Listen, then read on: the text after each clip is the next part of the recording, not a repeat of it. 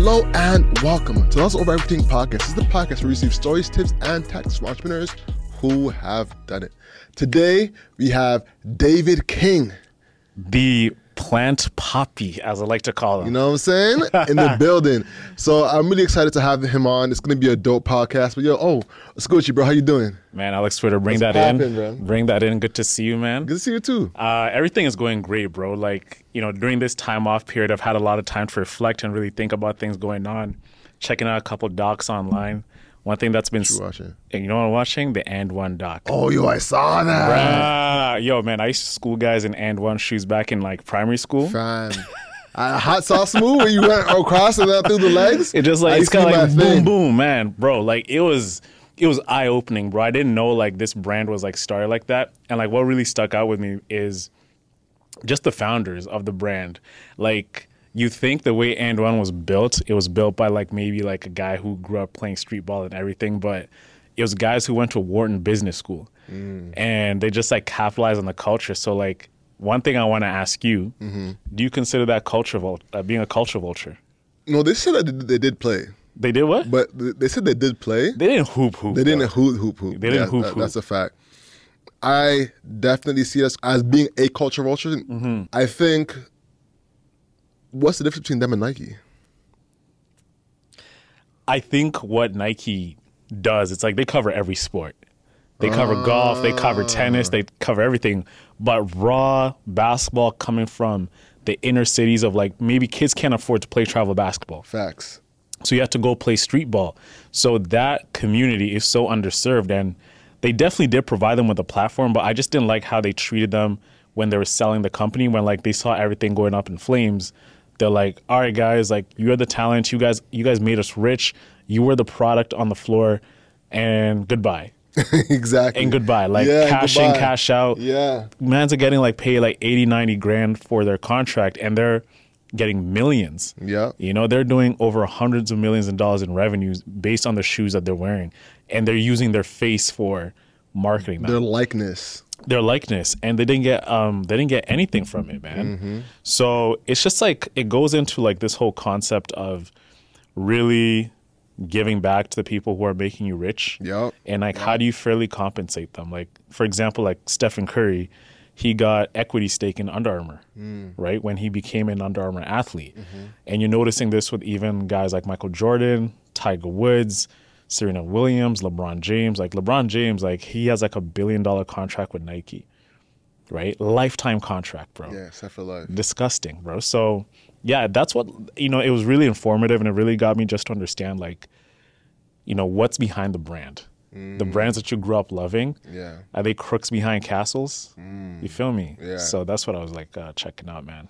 It was crazy to see how important hot sauce really was. Mm. Like I felt like hot sauce was the catalyst, and then Professor was like the mainstream push. Yeah. You know, it was incredible to see that. Yeah. You know, so that I think that was huge. To, just to see the background, but then seeing the the plays behind the scenes Mm-hmm. and of how they were, um, they already went into not into sneakers with Stephon Marbury, and how that completely went to garbage. Yeah. You know, but they, and then they went back into t-shirts. It feels like they fell on they fell on gold with the street ball. yeah.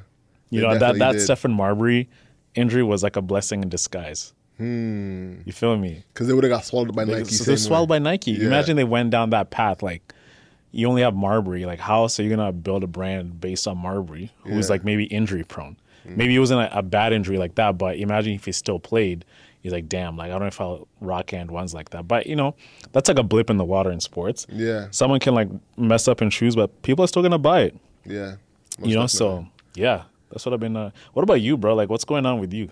What's going on with me? Um, I, I'm creating content for Wit Media. You're creating content. Yeah, I started creating content for Wit Say Media. word. Like, what do you mean by creating content? I started like creating like like TikToks as well. Like You for I'm yourself, like like promoting the business. promoting the business, you know, And I'm proud of you, bro. value. You know, I haven't been doing that, so I'm like, all right, I need to be doing more more of those. You know, I'm, I'm getting ready to start like do my own lead gen. You know, for Mm, Wit Media, so I'm mm-hmm. like getting excited to like hit the ground running with that. You know, so that that's been big.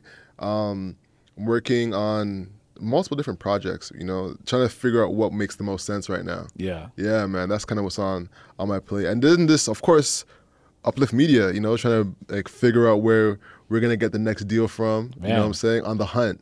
that's one of the things I'm super excited about. Like, I think this period of this past month, man, has just been transformative. You know, one of the things that I've been going through is just debunking some of my old thoughts. And you know how badly like I want to be uh, rich, and that's like one thing. But I think one thing that we've always had a difference on is more about the fame and everything, and the things that come with it. Mm-hmm. So, bro, I really had like a moment where I was sitting in my in, in my in my house by myself in silence, bro. And I asked myself, yo, I went through a list of things and I was like, why do I want this? Why? Oh, Owen, why do you want this? Who told you to want this? What matters to you? And at the core of it, I came out of this period understanding I'm a very simple guy and sometimes I feel like I don't honor that enough. It's I feel as if like I have to add a lot of things and fluff that I have to be pursuing that when it doesn't really matter. It, it's not a good fit for me. So I broke down the things that matter to me, man. It's just like, what would make me happy, dude? It's like if I had complete autonomy. This is gonna sound crazy. If I could just make money and golf and eat good food and just chill with my friends. It, it sounds basic, right? But I realized, like, yo, ultimately, bro, what would make you happy? And it just came down to that. It's like being in nature, which is, you know, playing outside, uh, building something I care about. And that's one that's just like making me money. And it's towards something greater. That's not going to feel as if I'm doing it by force. Mm. You know? So I feel like sometimes I try to force things and sometimes I ignore the signs that make me feel I'm forcing things. It's like, man, this ain't for you, but you're trying to make it happen, you know? And sometimes my body's stopping me from doing it, but I still do it and I, I I'm I'm brave about it. And I'm like, damn, like something just ain't hitting here. Something's just not connecting, bro. So, you know, after our new discoveries yesterday and discussing and things like that, I just opened my eyes. I le- legit like figuratively speaking, I opened my eyes and I'm like, I, I took like a cloth and I wiped shit out. You And I'm like, crossed out your eye. I, I, I rubbed out the crust. You know, the biggest crust in your eyes you can have, man, is the ones from eye contacts. Mm. Like if you sleep with your eye contacts in the morning, you wake up with the biggest chunky dirt. Like because when you're in REM, rapid eye movement at night, that's how your dirt gets in the eyes because your eyes are moving so fast, but there's no space for them to like the dust to come out. oh, really? Yeah. So when you're sleeping, your eye is constantly moving. And that way, like, and there's there's dust coming in the room. So it gets stuck up over here and in the crevices of your eyes, your eyes are just slowly letting in dirt coming in, coming in, coming in because the wetness comes out slowly. Because your eyes need to to remove liquid Got you. a little bit. Yeah, yeah. So yeah, man. And it just like part, and it just builds up right It just there. builds up I right got there. you. Yeah, yeah. So yeah, man. I mean, I don't know how we got into this conversation, but bro. but you're saying that you fame started to dissipate from your goals. But why why'd that happen for you? Man, I just realized that I really just want respect for what I do. Mm. And you've been saying this for such a long time. And I'm just like, man, Alex is full of crap. Like, no disrespect to that, No, but you know what I'm saying. right? I'm just like, how do you not want that? How do you not want? I'm like, man, I just want to be in business, make money, be respected by my contemporaries in the space Mm-hmm. and in the business world. And that's it. You feel me? Mm-hmm. And just live good, bro. And um, work towards like a beautiful future with where I'll be married one day, have children, and and just be with them, man. You know what I'm saying? Like just a simple, simple way of doing things. It's funny what time can do to you. Like when you're not in a routine every day, and that's what like not being at work has done. It's just like it gives you time to really reflect. on what matters. What matters? You get me, bro? One hundred percent. Yeah. Yeah, yeah. I've definitely had those moments where I realize what matters and what I'm naturally gravitated to, mm. and that's kind of brought me back to to interviewing because I realized when I was like when you're 17, 18, when you just graduate high school, it's one of your most freeing times. So mm. you're not in college, you're not in high school. You know, you might have a little hi- side job or a little, you know, nine to five, but yeah. that's kind of it if you don't have a kid. Yeah. You know, so you're kind of free to do whatever you're interested in. Mm-hmm. And at that moment, I was starting a blog and I was interviewing people just naturally. You, you're chasing your curiosities. I was chasing my curiosities. Yeah. You know what I'm saying? So that now I'm like, ah, this is something that I naturally have been wanting to do for years. yeah. You know? Let me ask you this: Do you still feel as if you're still curious? For sure. You're still curious. thousand percent. I want to know what's the best business in Nova Scotia. Uh huh. Uh, You know what I'm saying? Yeah. I want to know what's the best business in Phuket in Mm-hmm. Thailand. You know, like, like not in this in terms of business, but what the people are like and Yeah. what their life experience is like. You know, and just learning about 100%. people. Yeah. Because growing up an only child, I always wanted to learn about people. Mm-hmm. You know, because I was always by myself. Yeah. So I kind now I'm kind of just interested in learning what everyone's experience is to take bits and pieces of their life experience and apply it to myself. Yeah. You know what I'm saying? And man, people live differently from you. Most and definitely. people you know when you're pressed against the wall and you have to do something you see people in their environments they make innovation happen that's why even like in kenya man we have something called m-pesa and it's like one of the most innovative lending platforms ever even a lot of tech giants man like facebook google they go there just to like study how they're creating this technology like now we like because when we had it we had m-pesa even before there was like a venmo there was a cash app there was like whatever Interac. Interac. Like I can send you 50 bucks, that's just through text and you can get that money. So it shows you like how when smaller communities like that, they have to be innovative when they don't have really they don't have the technology overload that we have, like where we can just get that analysis paralysis. Okay, how do we attack this? So when you're talking about that curiosity, I think about things like that back home, where people have been creating things that are so simple but yet groundbreaking, and they create like a future for different for different fields that lead into other things. So um, yeah, man. I, but I, I like that, man. I was I always like that about you, man. You're very curious. You're always like still tuning tuning your game and everything like that. For sure. And it's you know you, the art of it. I admire that, bro. I appreciate that. Respect, man. Respect. With that being said, let's get into some like artful things that you can use to increase your business. Let's get into the business tip of the week. You know, so you know, with the business tip of the week, what I aim to do this week is just to give you some apps um, and some helpful tools to help you sharpen your game up. So one of them is I think I don't know if I mentioned it before, but Libby is is one that I've, Libby. yeah, yeah, yeah. Sounds So, like a cartoon character. uh, yeah, a little bit, Hey, hey, Libby. a little bit, a little bit. I see what you I see what you're doing. Yeah. So a lot of us have Amazon. Uh, what's it called? Prime? Amazon, not Amazon Prime. What's Amazon Book? Amazon Audio, Audible. Pardon me. There we Audible go. or Kindle. Audible, Kindle, Kindle, things the of whole that nature, family, the whole family. And I was just like, I just don't want to subscribe to another Amazon product Mm-hmm. personally. You know, I'm not getting the the speaker. I'm not getting. I'm not getting none of that. You're not getting the Echo Dot. I'm not getting the Echo Dot. Man, that thing I think spies on you, bro.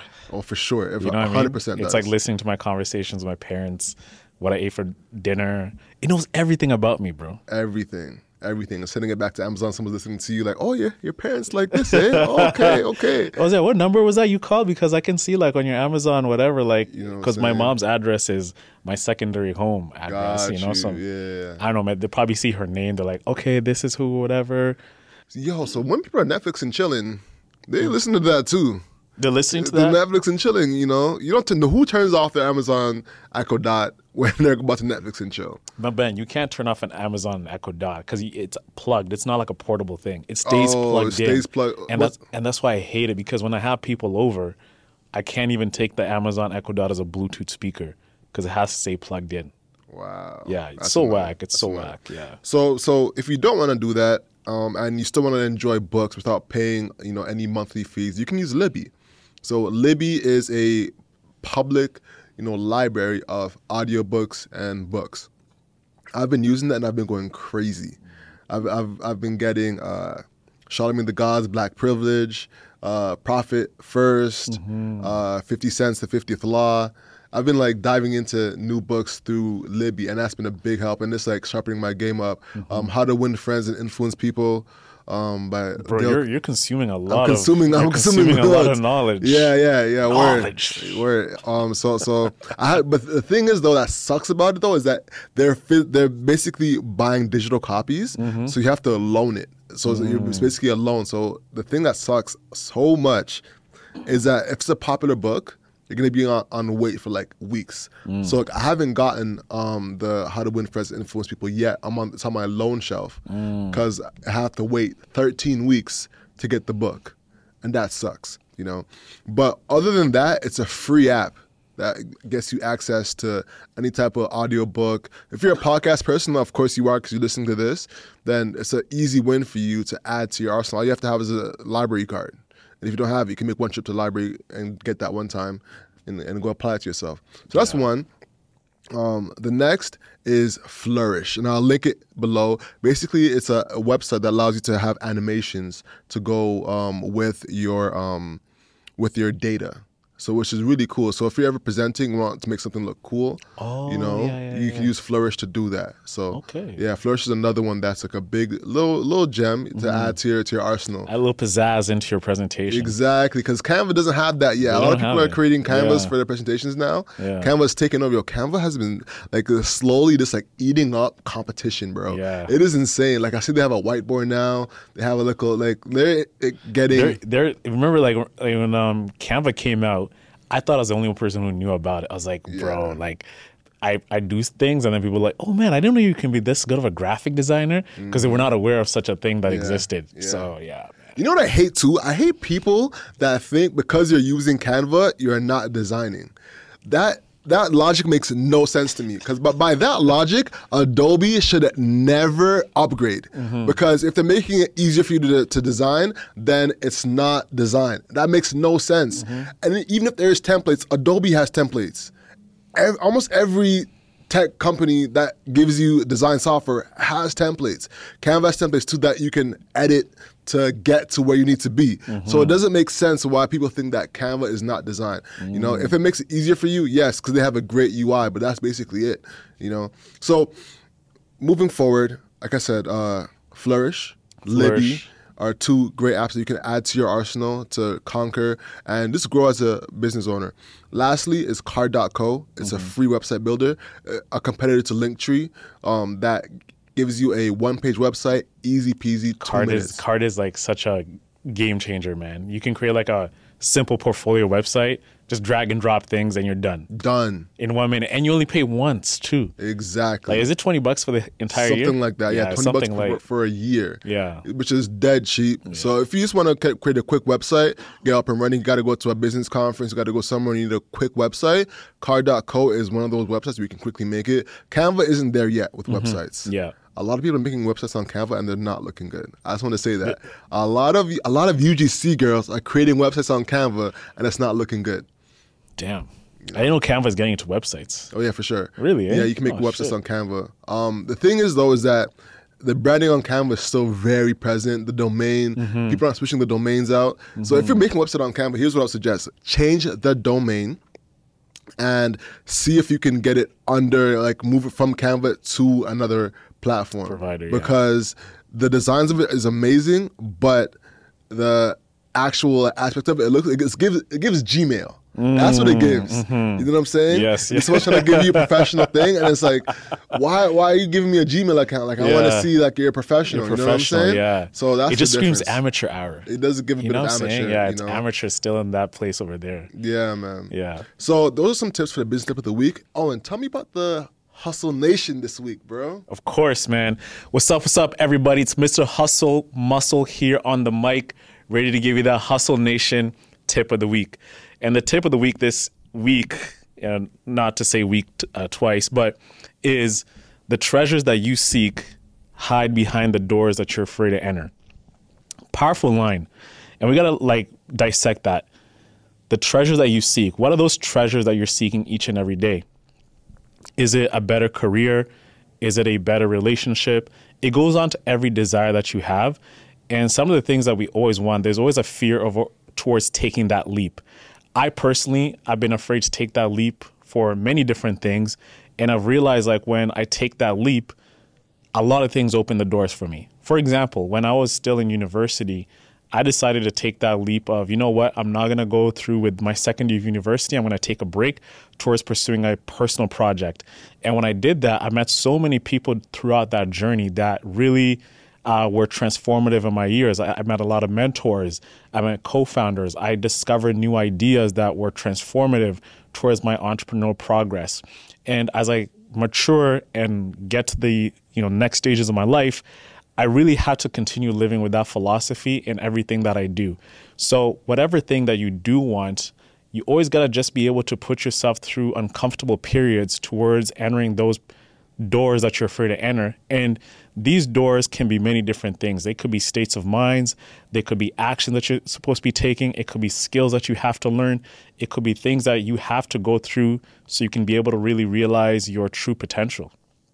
So, those treasures um, are personal to you. I don't know what they are, but you know what the jewels that lay behind you. These are the things that you consistently talk about and desire, but you're slowing yourself down by not really taking that leap of faith and putting yourself in that uncomfortable position to really see where it could be. And this is why I respect a lot of people who decide to make moves into different places in the world, places that you not have thought that they went there and you ask them like, why are you going over there? It's like, well, I don't know, man. I just had a desire to do it and I decided just to drop everything and go. And these things end up changing their lives for the better.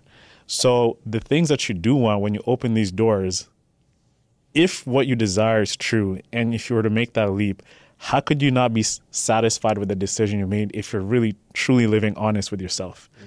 So always remember that. Um, start living with that mindset. It's not something that can happen overnight, but it's something that you can consistently work on. And even if it's like approaching a hot girl in the supermarket, that could be your wife. Even if you see if you see that cute guy, that could be your husband, right? If you're in a networking event and you you want to go say hi to that person, those are like the doors that you're afraid to enter, but you have to push through to really just say, "Hey, what's up?" Because you never know. It could be someone saying, "Hey, you want to go to this event?" You're like, "Ah, nah." But you know what? If you go and you're like thinking it's not going to be worth it, it's not going to be worth your time, but you know it still resonates with you, still make it happen, you know? Um, so that is my Hustle Nation tip of the week. I wish each and every one of you a very successful week ahead. And uh, I can't wait to see all, all of us prosper in the things that we decide to do. Mr. Hustle Muscle checking out. Wow. With that being said, yo, let's hop into the podcast with David. Let us know what you think of the episode. Make sure you DM us on Instagram at 24-7 Hustler. On TikTok, we're at 27 Hustler. On Twitter, we're at 24-7 Hustlers. So you know what to do. Everything's linked down below. Tap in with us, y'all. We'll see you over there. Peace. Out. Hello and welcome to Let's Over Everything podcast. This is the podcast where we receive stories, tips, and tactics from entrepreneurs who have done it. Today we have a great guest in the building. Would you mind giving the people a one minute summation and tell us who you are? Hey, what's up? I'm David. I have spent the better part of the last 15 years working on different things in Toronto. And I currently run an e commerce and retail business called Promise Supply that sells tropical plants, partially because they remind me of my aunt's yard in Barbados. You're from Barbados. I'm not, but my aunt lived in Barbados. She lived in Barbados. I'm Trini Jamaican, which, if you know anything about West Indian people, means I got like a bit of a split personality, and I'm always defending one to the other. Mm. But um, no, I just like I remember growing up having plants around the house. I never really thought of it, and then I started buying plants, and then yeah, through COVID, um, I'd started a business. We weren't selling plants, and that business evolved, and yeah, now we're we've built out a pretty good business. We have employees, we have a team, mm-hmm. and we're selling tropical plants. David King, man. Most definitely. Plant Poppy. That's what I'm gonna start calling you. I was thinking that same thing. Word, Plant Poppy King, bro. It's taken though. It's taken though on IG. Oh, you try you try changing your username to Plant yeah, Poppy? what we're what, so what we're what we call ourselves is Toronto's Toronto's plant dealers. Mm. Cause sounds pretty textbook. I feel bro. like I feel like like I don't know. We we you know if you look at my my Instagram, it says plant plug at Promise Supply.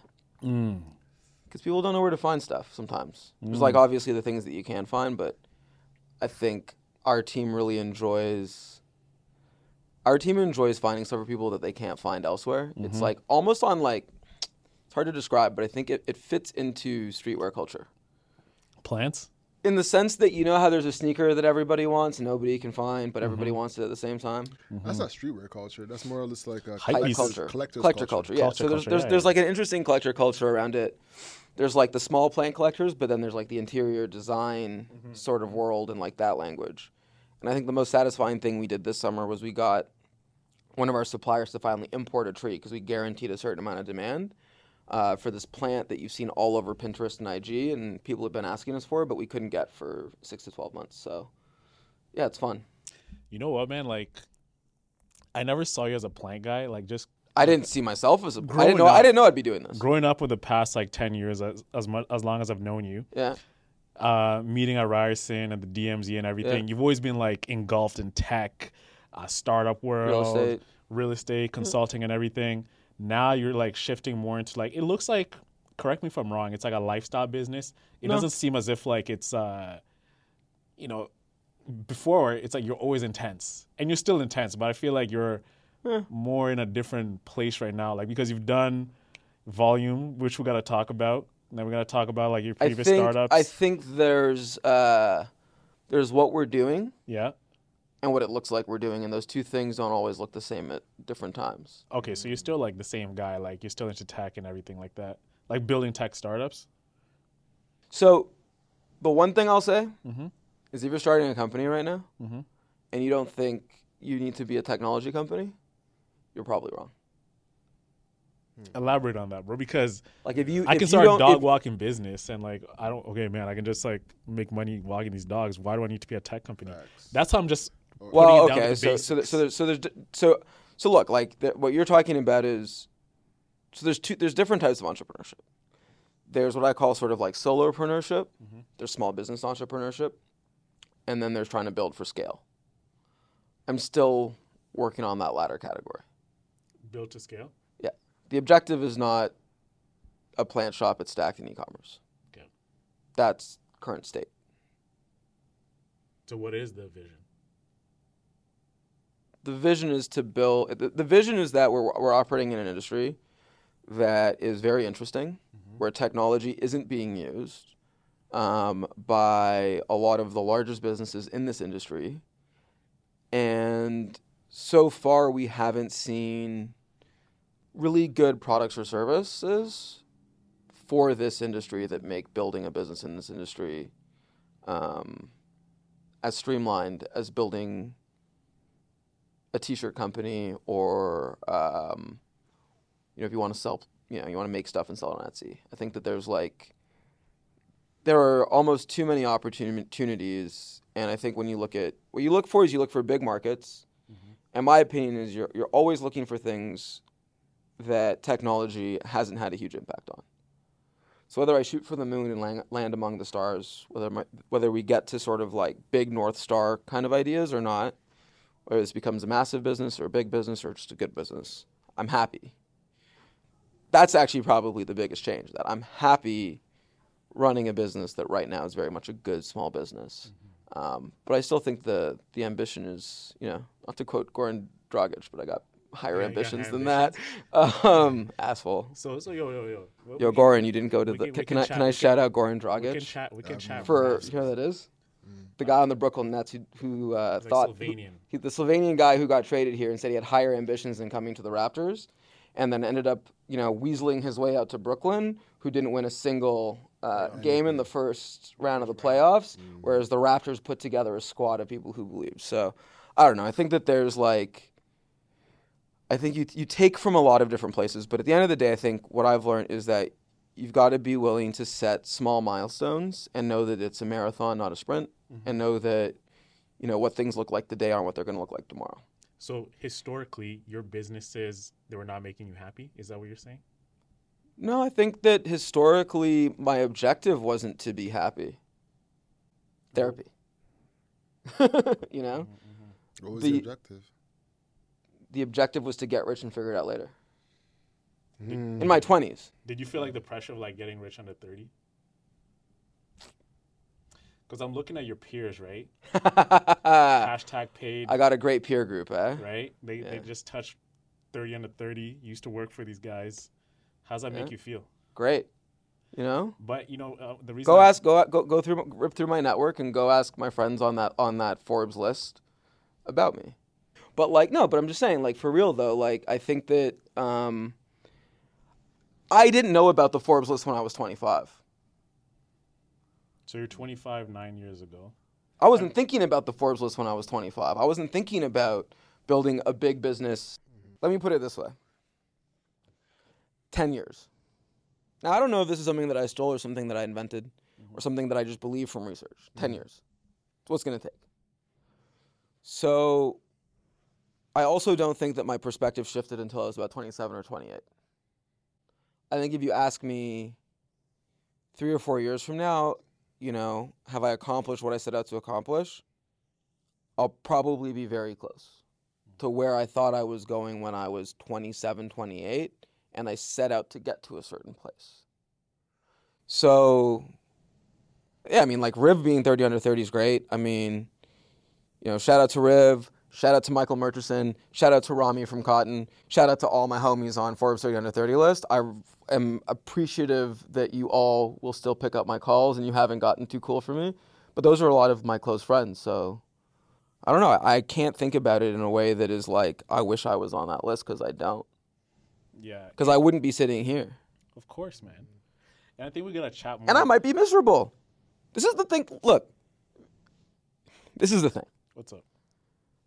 Rich people are miserable sometimes. That's true.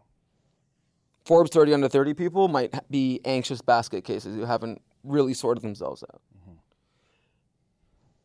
Everything I've done, whether it felt good at the time, hurt, went forward, went backwards, felt good, felt bad, it worked me out to a place where I am genuinely excited about what I'm working on. What I'm working on could change, and I would still be genu- it would be something that I would genuinely be excited about contributing to. I'm confident in my abilities because of experiences that I've had where I worked for hashtag paid. You know, I worked for them for six months.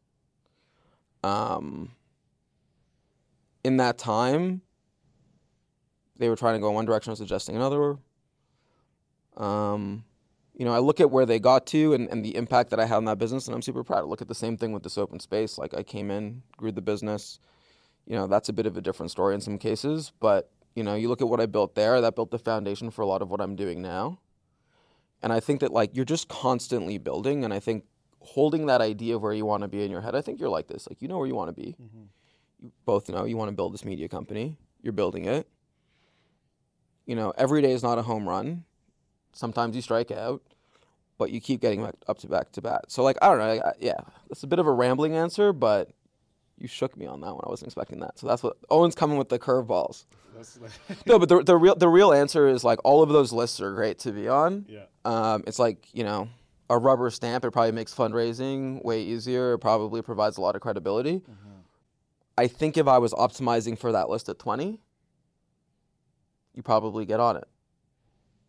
When did you start thinking about Forbes thirty under thirty Honestly, as a thing? what what I what I did, as I went on that list and I looked at people from like two years past, Yeah. and I started like going through each one of their things, and a lot of them, their website didn't have their domain set up. Yeah. Because by the time I had gone and checked from them two years after, There you go. they're out of business. Yep. You know what I'm saying? But um, I recognize what that does, you know, so I think that's important. But at the same time, I look at it with a grain of salt because I recognize that people can pay to get on it. A lot of Kinda, PR yeah. companies can pitch them. Yeah. So there's a lot of ways to, to actually, you know, finesse that. Yep. It's not as as cut and dry as I have a big business. All right, look, anybody who's young enough, you want to get a, on Forbes 30 under 30, basically make sure that you specifically target meeting people who are currently on Forbes 30 under 30 list. Um, become close with them. Build a business that sounds really good, pro social, ideally. Um, raise enough money at a decent enough valuation that you have a story and that you can stay in business for the 18 to 24 months that you really want to get on Forbes 30 under 30 because this is your only goal um, get referred in from as many people as possible in the Forbes 30 under 30 network. It's easier to get into Forbes 30 under 30 than it is to get into YC. Mm. You know what I'm saying? Like, um, also didn't get into YC. You know, applied? Owen's. Pro- I've applied. I, I applied a long time ago for something. Um, I applied twice. Uh, you can probably still see the bad YC video that I made. That looking back It's on on it, YouTube. still on YouTube is bad. Yeah, we'll clip we'll clip that in right now. Hi, I'm David, one of the founders of Receiver. I'm going to take you on a walkthrough of our functional prototype, which was myjam.fm. So, this is the login page. You can see me type in my username and password here. That'll get me access to my library. Once I'm logged into my library, I'm able to see, you know, a lot of the, the content that I've saved, which includes YouTube videos and SoundCloud. We plan on integrating with other services over time. This was just our original functional prototype. So you can see here that I can play SoundCloud into YouTube, um, primarily focused on music at the moment. You're able to search SoundCloud as well as YouTube. And then if you want, you can add content by going to YouTube and selecting Add to My Jam and obviously adding one of your favorite songs to the platform. I hope you enjoy that, and I look forward to being a part of the Techstars family. Literally, you know, um, you want to do Forbes 30 on 30? It's not hard. It's not as hard as building a business that's going to be around 10 years later. And, and to, your, to your point that a lot of people don't do that. Um, but if you are smart enough to work towards it early enough, it will put you in a position to have a lot of opportunities provided to you that you would otherwise not have provided to you. Mm-hmm. Um, speaking of YC, this is where it comes from, like, you know, unlearning things. When I was, I was in my early 20s working on my first startup, somebody was like, yeah, if you can get into YC, you take the check. And I'm like, but they take such a big percentage. Why would you give up such a big percentage of your company? I'm just going to do it myself. Like, that was kind of my mentality. I think at the time, they gave you like 100K for 10%. Not even. They gave you like anyway. It was it was this was they have, their deal terms now make more sense because of today's environment. But I wasn't thinking of it in terms of I get into YC with all these great companies, all these great leaders. Who am I going to learn from? Who am I going to gain perspective from? How are they going to shape my perspective? How am I going to become better at what I want to get done? How, if my thing goes sideways, am I going to be able to get acqui-hired by another company that was in my same batch? Because that happens a lot. How is YC going to be able, like the partners and the people there who now have a vested interest in what I'm working on? How are they going to be able to go out and actually sell my company into an acquisition for another company that's pre-IPO? Like I didn't know anything about that. Like that's all learning, right? Like mm-hmm. now I know that with YC you're giving up a bit more, but I think that you know all of these things, Forbes 30 under 30, they come with network effects, and that's the benefit. Mm-hmm. You know, Rami from Kotn. Mm-hmm. Which Kotn? Uh, KOTN. Okay. So uh, Kotn, shout out to Kotn. I'll give all the shout outs. Mm-hmm. You can cut them if you want. But no, shout out to Kotn. Uh, yeah, Rami and Ben and Mackenzie were featured on the list, well deserved. They're building schools in Egypt by selling cotton t shirts from Egypt, building back a community that he comes from. Super proud of the man. Mm-hmm. Um, he's Egyptian and on the Forbes 330 list, and I think it's like the biggest soccer. I don't actually watch soccer, but the, one of the biggest soccer players in the world is an Egyptian guy, right? Mo Salah. Mo Salah. So yeah, Mo Salah and Rami, like oh, but like I think they've met. I'm, pretty sure they've met because yeah. they're you know it's like Mo Salah and Rami, so it's great. You know, yeah, like yeah, so I think that there is this sort of idea of you know a lot of these things you can do the one piece, which is looking at it with a grain of salt and look at the benefits. But the truth is, I wasn't looking at it until I was 29. Mm-hmm. Mm. Do you, do you feel like entrepreneurship is like so glamorized where people who are starting businesses they're more skewing themselves towards like being sensationalized by like TechCrunch or Entrepreneur, TechCrunch is Wired, all these different media platforms, like where you actually can walk in rooms, like, yeah, you know, we just raised a Series A, you know, we're doing this, we're working with like, I'm just like Andreessen Horowitz, you know, mm-hmm. it's like posturing. It's more about posturing than building a business. Like, mm, what are I, your takes on that? Even you, I like to get your your insight on that too. For sure. So, one of the things I very strongly believe is make friends with people that want to get to where you're going to. Because that, that will give you an education that you will never be able to get anywhere else.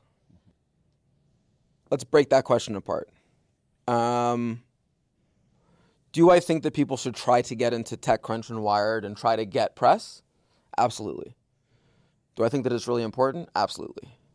Do I think that you are going to succeed because you did it? No. I've had a pro- like the, one of my approaches to entrepreneurship still is my approach to entrepreneurship is what I called projectpreneurship. So I think a lot of people when you're working on building businesses, you think of it as you know I'm going to build one thing. Right? Like I'm going to build a platform for hustle for you guys have the ability to spread out a bit more but i mean like i'm gonna build a i'm gonna i'm gonna build a t-shirt company that sells t-shirts. It's a t-shirt company. I'm gonna build a software company that does chat. I'm gonna build a software company that delivers food right? Like it's very uniform. Um so i kind of took this approach of like i'm gonna work on projects on th- things that i think are cool that'll make money and i just need to basically be able to make sure that i have enough income coming in um, to the company to pay myself and to live. Um, and I'm going to bang on projects until I get something to work. So that's how I got to the plant shop. Uh, you mentioned volume, right? So volume group was when I left the last company that I was at, which is where we met, this open space. I, I looked at what happened with this open space. So, so before this open space, um, after I left, left hashtag paid, I was working on a few different projects and doing some consulting. Again, you'll notice that's a trend. I kind of like oscillate between working on things that I think are really interesting and uh, consulting, doing things that you know my skill set of you know growth marketing, business development, you know e-commerce now. Uh, I kind of oscillate between those two things. So where was I, man? Oh yeah. So in terms of like this idea that you need to raise money is flawed. The idea that you need to be in TechCrunch is flawed. But all of those things are important. But like I have a thing in TechCrunch because I was turning bars and restaurants into workspaces, got into TechCrunch. That was before I was working at this open space. Um, and I ended up realizing it just wasn't going to work because it was a project, and I treated it like a project. 'Cause I think the other thing you do, the other thing that people do is they don't treat things like you can walk away from them. So you feel like we, we walk in and we feel like we're married for life on this. Well, a lot of the dominant conversation around how to build a company, a lot of it comes from accelerators and venture capitalists who benefit from singular focus. But if you look at, you know what, somebody else actually kind of like regurgitated what I'm saying back to me and back back to me in a different way. They said like you're looking at platform entrepreneurship. Like if you think about Richard Branson, Virgin, you slap Virgin across a million different business lines over time, um, and you find really good people to work on them, and you find really good people to scale them. Like that's not a model for entrepreneurship that you're going to see sort of uh, pushed by like VC Twitter or TechCrunch or Y Combinator. You know, this idea that you should be building a foundation and a platform that's able to launch projects, products, have them win, have them lose, but most mm-hmm. importantly, stay alive. So, I mean, random work was fe- featured in TechCrunch. I got screenshots in TechCrunch of an app that never really existed. They look great. Mm-hmm.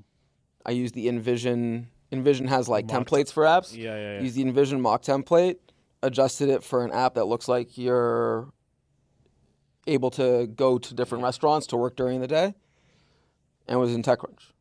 See, and, and I hate What has that done for me? bro. But that's the thing, man. I, I Why do you like hate that? No, because you're faking the funk, bro. No, you're Like, not. Yes, you are, You're no, you're not. Bro, You are because you haven't even launched the thing. No, I have but- launched the thing. I have people working in restaurants. Okay, I have people paying me. okay. I have customers.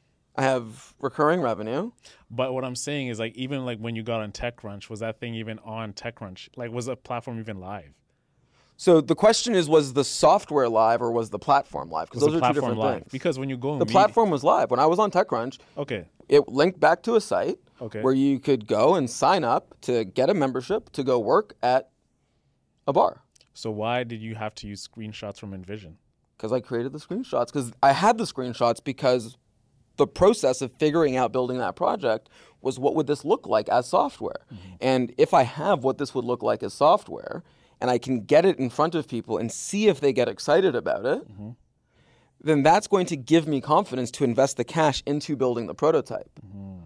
Because the MVP is not just like the software product. The MVP for that, the MVP for that was will people pay to walk into a bar and restaurant and work there during the day? And will it be a good enough experience that they'll come back and tell their friends? And on that, we were pretty good. So then, how would you eventually scale this? Why didn't it work?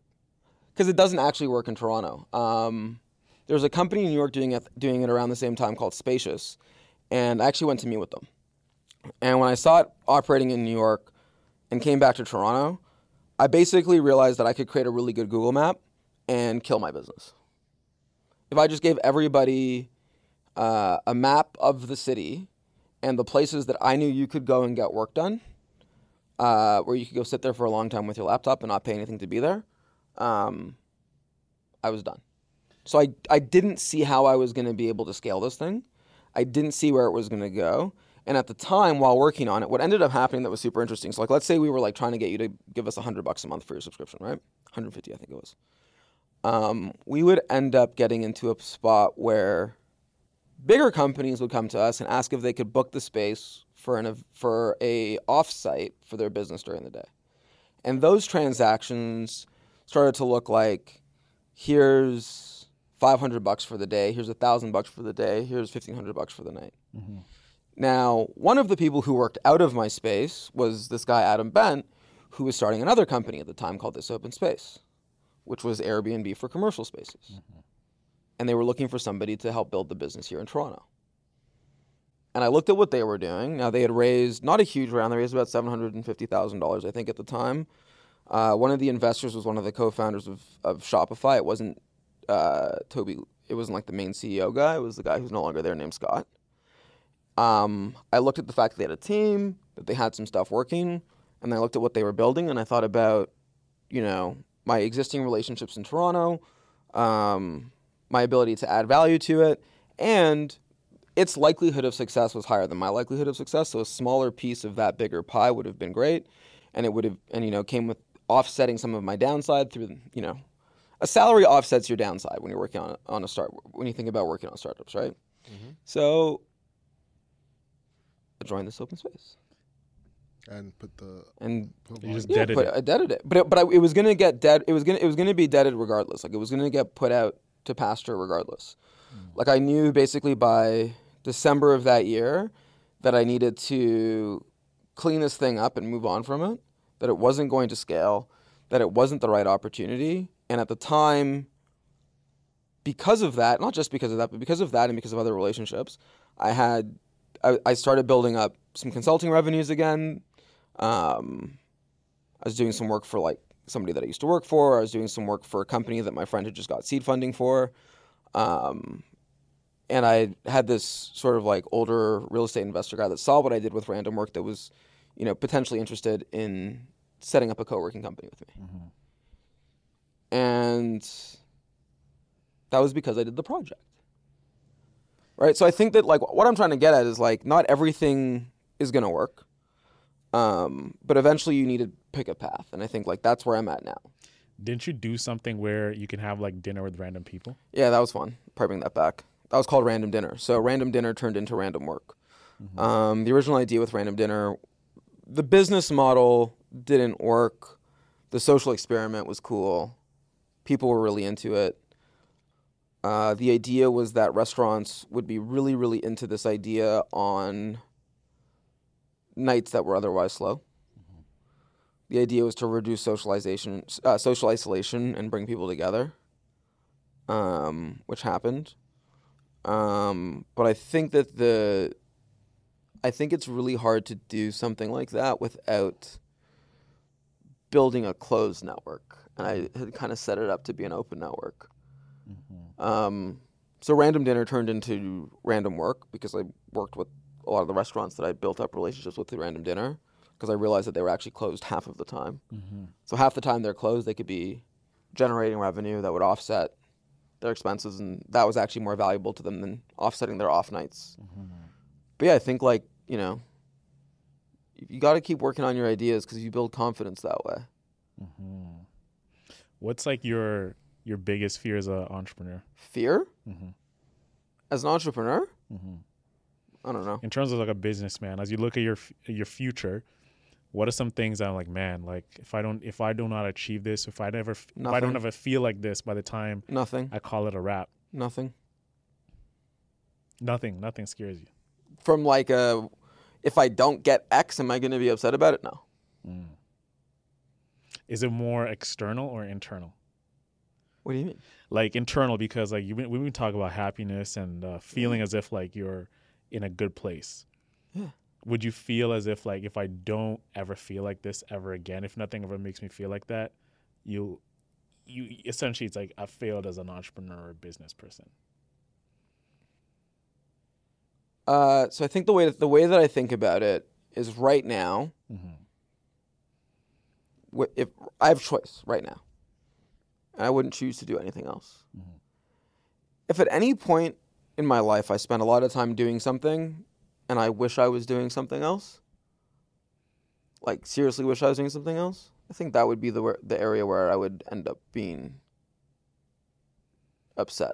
Like in the future, my biggest fear is doing things that I don't want it to do. And I don't mean like th- little things that I don't want to do. Like I don't want to do my, my accounting stuff, or I don't want to input my bookkeeping stuff, or I don't want to sweep the floor, or I don't want to wake up this morning because I got to go move these plants around because that's some of the stuff that we got to do right now. I mean like, you know, ha- spending a year doing something that you you aren't enthusiastic about at all, like that's terrifying. You know, being being sort of like trapped is the fear. Um, That's real. and I think that as long as I'm, as long as I get the choice to work, I'll probably be pretty good. Mm, you know, like, what if I don't have, you know, 10 million bucks or 100 million bucks? Like, it's not going to matter. My biggest fear is death because, like, that can happen tomorrow. You know, it's not knock on wood, but there's nothing to fear because it's not the best motivator. It burns dirty. You know what I mean? Yeah. You know, what does it, it burns dirty mean? Well, yeah, burns dirty. Like that's So uh, like think kind of like solar power versus like Oil? coal. You know? if you're if you're working because you're scared, it burns dirty. Like it has negative externalities. Mm. Like it's not good for you, let's say you're the planet and we got to pick our fuels. You know, Michael Jordan's interesting. Michael Jordan's fuel was like, you know, Petty. I hate it was petty. Fine, perfect. Thank you. I needed the word. You got it. It was petty. Now, created the greatest basketball player alive, but I don't know, man. Have you listened to his Hall of Fame speech? yeah, yeah. I I listened to a bit of it. it was, You know who schooled me to this? My therapist. Uh-huh. He was like, listen to Michael Jordan's Hall of Fame speech, and you'll see why you don't want to live your life trying to prove everybody wrong. Because at the pinnacle of his highest point in his career, the thing he spoke about the most was all of the people who doubted him. And dude, like, look, would I would I trade dirty fuel to be Michael Jordan? I don't know, and that's what I keep coming back to, which is like, I don't know that there's an alternative, and where you're looking for more money and you're burning dirty fuel and you're a negative person and you're angry all the time and and and and and I don't know if that's a better reality if you got more on paper. You know, everybody has their challenges. So what what's enough to you? Um, I'd say right now I'm close to enough, but I'm not quite there. Enough?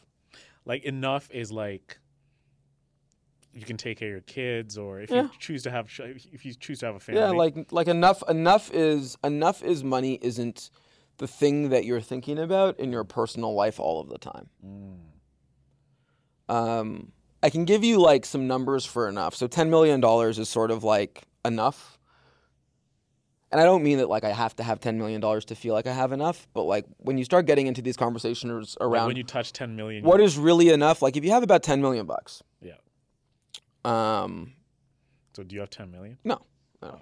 But if you have about ten That I million should, I should ask. yeah, it's fine. No, I, I definitely don't. Um, You sounded like you're like, yeah, I'm close to enough. So No, no, no. But I'm I'm close. I'm close to the place where like uh, so cash flowing is one thing, and then assets are another thing, gotcha. right? And I think business owners need to really learn to think about cash flow, assets, because as a business owner, your cash, your your personal cash flow is one part of the benefit of your business, um, but if you're really building a business, the thing that's going to make a difference in your life is the asset that you're building. So a lot of what you're you're doing when you're building a business is you, you're you're actually in the asset management game, if even if you don't necessarily think about it that way. So a ten million dollar asset means you're probably you you probably don't have to think about money at all. Um, but you can not have to think about money and not have it be the number one thing on your mind if you're making 75k a year you know if a household's pulling in a couple hundred k a year like you're probably not thinking about money If it's coming from other assets. no if you're making that off off like if, if your salary is like if you know if you're making enough money you're probably not thinking about it you can get there but like the real point at which money isn't necessarily like like let's say you're making $150000 a year working at a job and you lose your job You're fucked. right? So you're, well, you probably go get another job, but all I'm all I'm kind of getting at is that like you're not in that spot where where you've reached some type of like freedom where money is not a problem. So the point where money is not a problem is probably about ten million bucks, uh, because at two percent interest, that's two hundred thousand dollars a year. If you have ten million bucks, you start getting into the game of um, you start you start getting access to investment opportunities that you wouldn't otherwise get access to um, you start getting the ability, you start having the ability, like banks will want to lend you money. You start getting leverage. Um, also, if you just hear me say, like, if I said, yo, I got 10 million bucks, forget your 100,000 followers that you were telling me about. But, like, if somebody that you know says, yeah, I got 10 million bucks in the bank, you probably want to, like, work with them. You're probably willing to work with them for less money than you might charge somebody else because you want to get to where they're at, maybe People, don't want to say that though. what? People don't, don't want to say that they have 10 mil. They they like they either want to have a status symbol that suggests that they have it, like what NFTs have become, or Depends on who, depends on who you're talking to. well, it, for sure. But people are. Do you see people like open up their phone and be like, "I got 10 mil"? No. but I do know that like for example like I know friends who don't exist on social media who I know have 10 at least And how do you know that? cuz I know because we talk about business. Cause you talk about business, but they're not telling you that they have 10 mil. They're not. They don't need to. So you're making an assumption they have ten. Mm, it's like It's pretty I know. Like obvious. certain. You- yeah, they, they they walk you around the corner. Uh, It's certain they have ten million. yeah, I have fr- I have friends who sold their businesses and stuff.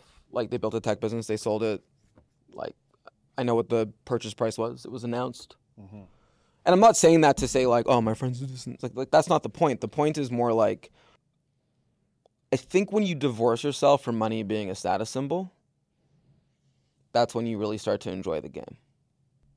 But money is a status symbol, bro. Let's not kid It's a ourselves. bad status symbol though. How so? Like, man, we, we compare everything to money. Like, the reason why uh, people can do things, like, yeah, he's an NBA owner because he, he's a billionaire. We glorify these guys. This guy's this because he has, he's this worth. I mean, you say we broadly, you do. no, society does. Society does, man. And you, Dave, you know Stop this. it. You Don't No, know I'm saying, I'm this. saying, I'm saying, no, no, I'm listening. I'm, I'm listening because Yeah. I, I hear what you're saying and I don't disagree with you. But what I am, but I don't think you hear what I'm saying. So, but you're equating status towards like a moral kind of thing, but the tr- No. are you not? No, what I'm saying is that is that money, like status symbols, aren't a bad thing. That's not what I'm saying. Okay. Um, I'm not saying you shouldn't, you know, want to drive a Benz. Um, what I am saying is status symbols in a lot of cases are false positives. Can you share what a false positive is? Like, Like the person in the Benz might be underwater. The person driving uh, a older Volvo might have hundred million dollars in the bank. Mm. Yeah, we've seen it. We've seen CFOs, CEOs show up to podcast interviews and like I'm talking. regular regulars. I'm talking about. I'm talking about one of the nicest houses I've been to is from a guy who wakes up early, goes to his warehouse. They import fruit and sell fruit. Drives a normal car to work. Every drives a Sprinter to van to work. it's baller. He is, but it's not. But that's not the focus. And all I'm getting at is I think that like when you and, and, and look, man, like I'm not saying that that you know I'm above it. That's not the point.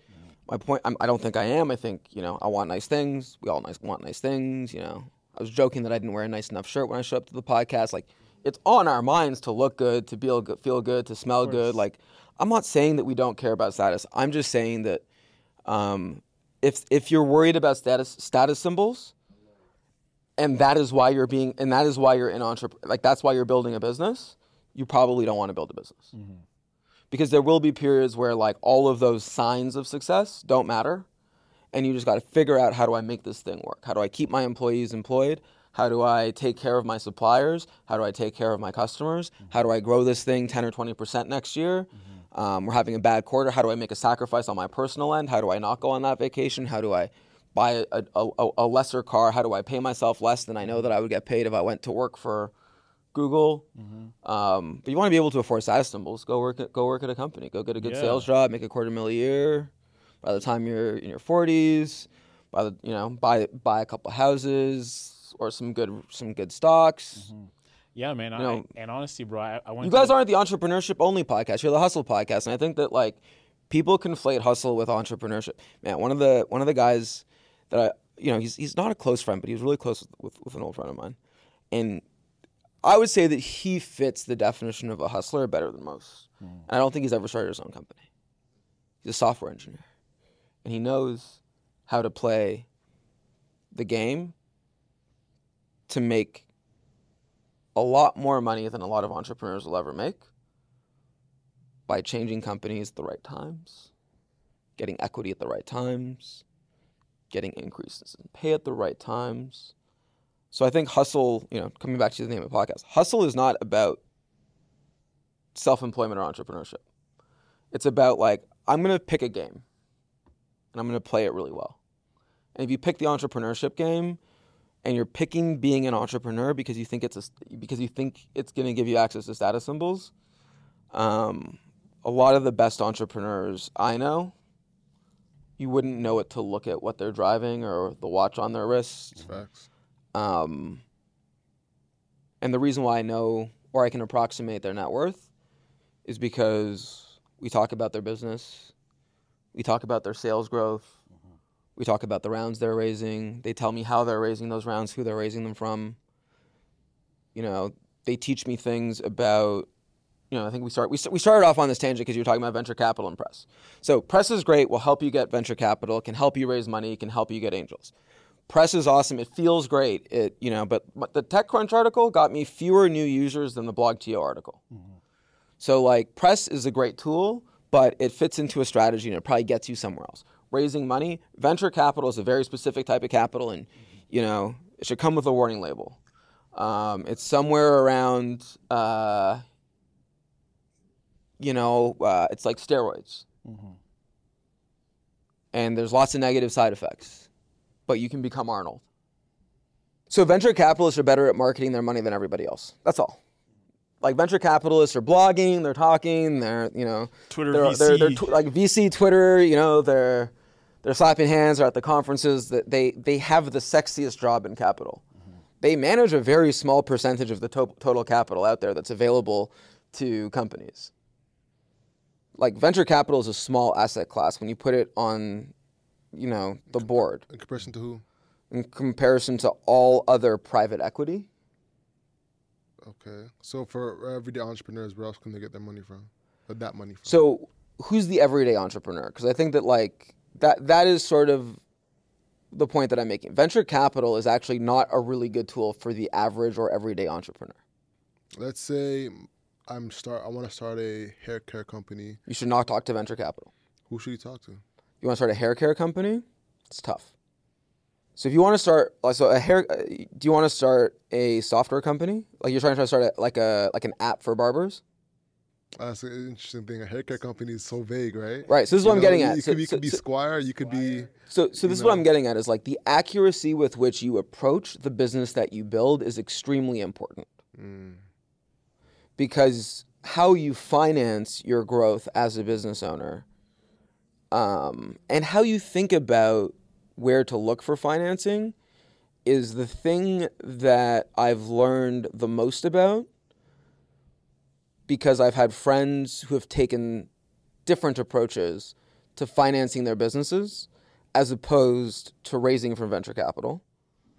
Um, but most of those entrepreneurs, I would say, around the same time, we, we at, at, at the same time, which is years ago, we sort of knew about VC, and it was well known that you could get into an accelerator and you could get venture capital, and that was like the way that you start building your business was to get you know you go raise money, So where else can people go to get? customers. Okay. Like you want you want to raise money, raise money from your customers. Like crowdfunding? No, have people pay you to do whatever it is that you think you deserve to raise money for. You want to become a barber? You want to open a barber shop? Cut people's hair. But bruv, you can't open a business if you don't have like the funds to get started. Yeah, but you shouldn't start by trying to open a business that requires funds. Is what I'm trying to get at. But you need you need like let's say, um, I don't know what idea I want to use an example, but I can give you a bunch of ideas. Let me just take you through the list. So look, if I want to go start a business cutting hair, will people pay me to cut their hair? So I have a friend, Trevor, great guy, owns a house in Toronto, done pretty well. Currently owns his own salon.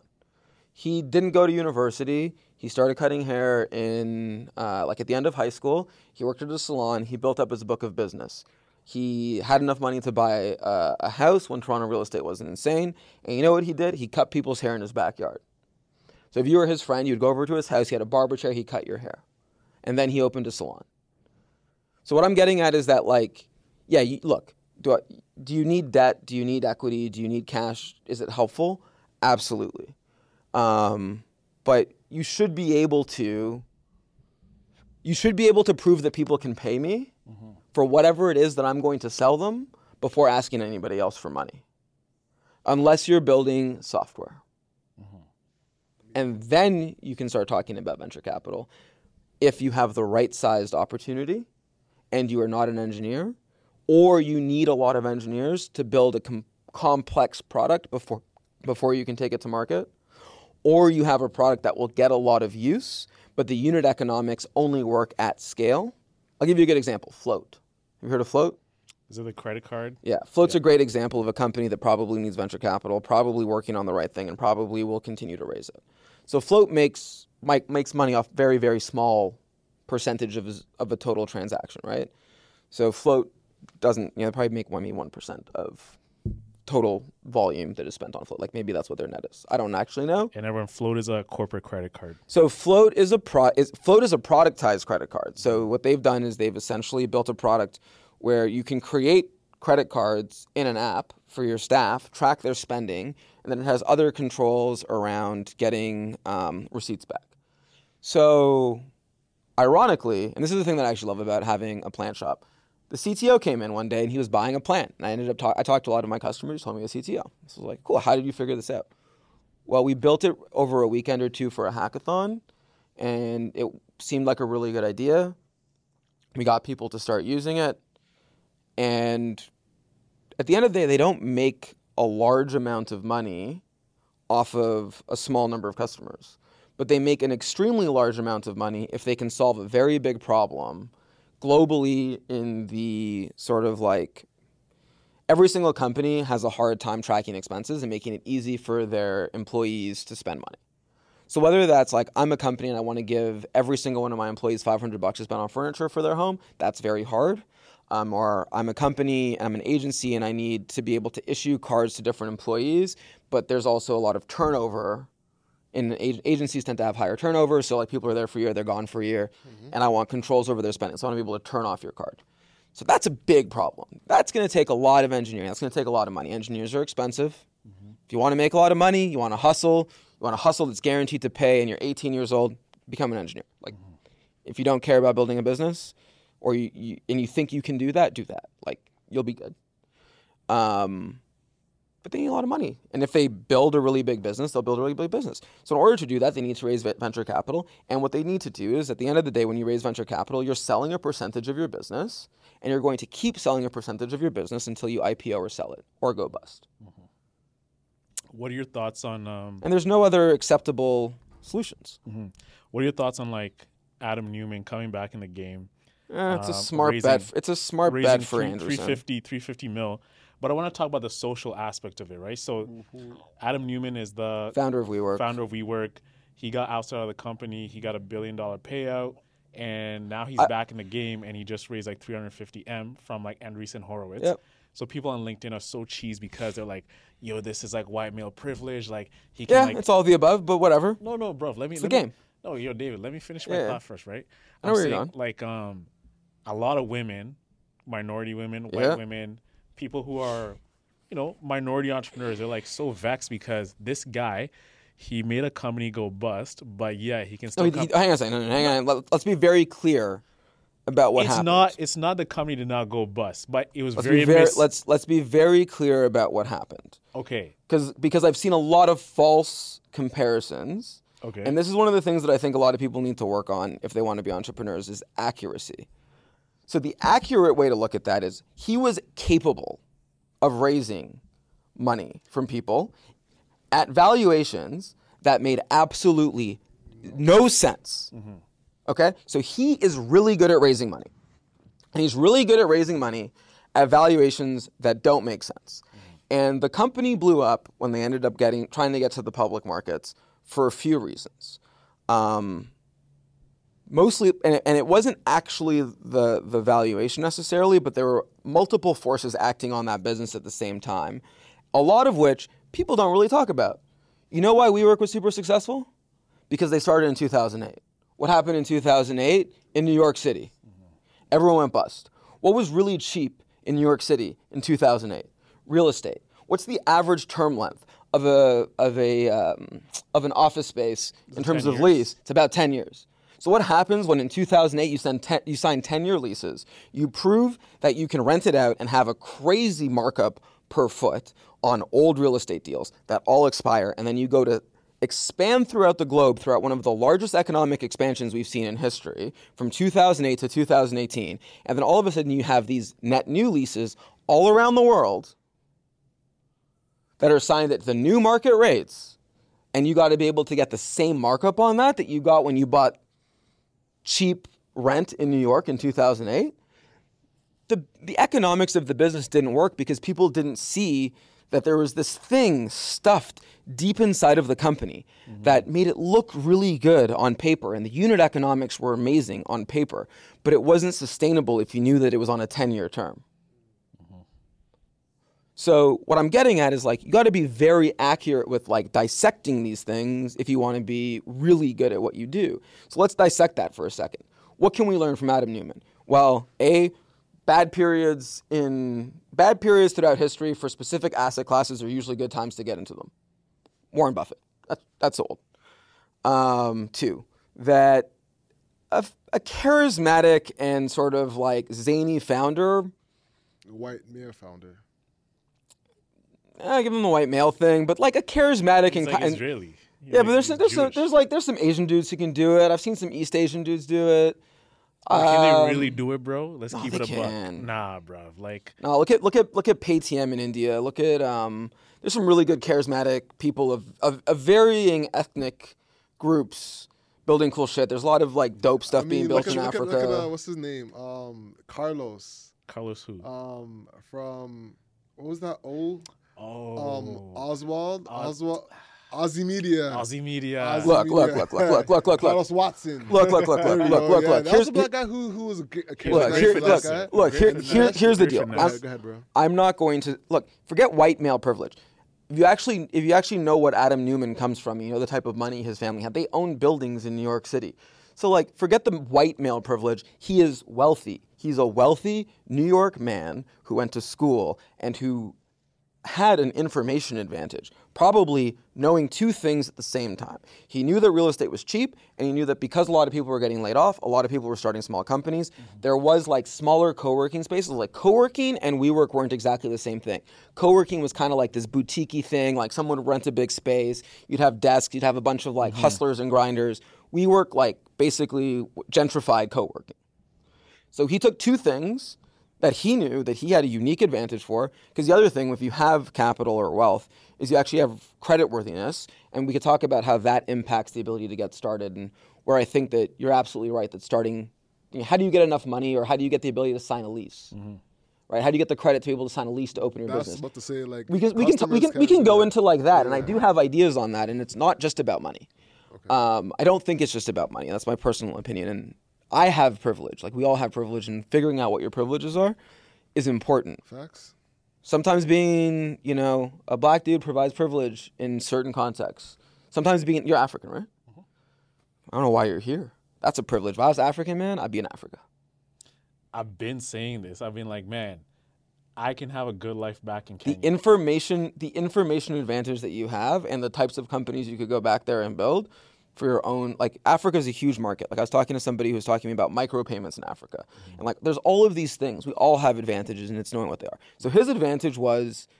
Uh, family-owned real estate probably knew that vacancy was high. Probably saw an opportunity to lease cheap real estate. Saw this co-working thing.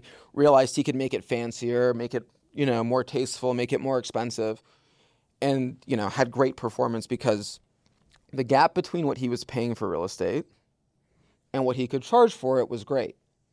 Now over time that gap diminished, and that's where like over time, like if you just looked at um, Regus, which is like the biggest company in that kind of area, now they have spaces which is sort of like a WeWork, but they weren't exactly like WeWork. They were they weren't tasteful, they weren't cool, they weren't a place you like work like oh I got I got a. WeWork, right? They were Yeah. corporate and kind of they were, they were they were still in the nineties.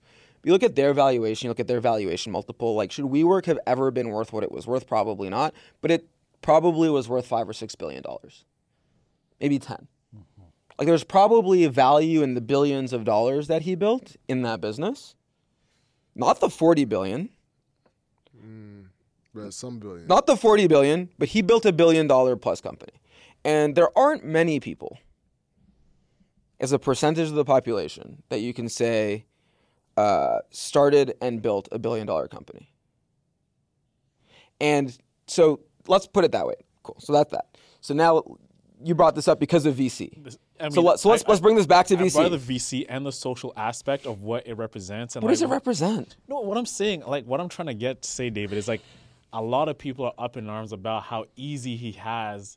But like the thing is, even though as a minority, I'm not even that upset about it because I'm like I'm looking at it from like a Why, point of minority status doesn't matter. Like just no, fam. what- understand why why it No, works. no, No, let him- let him- No, I'm just him- saying, bruv. Like the reason why a lot of people are mad is because they've been trying to raise money. They've been trying to get through the doors. They've been trying to get access to VCs, but nothing. And here you have Neumann, who has like this tra- this track record of like, this is who he is.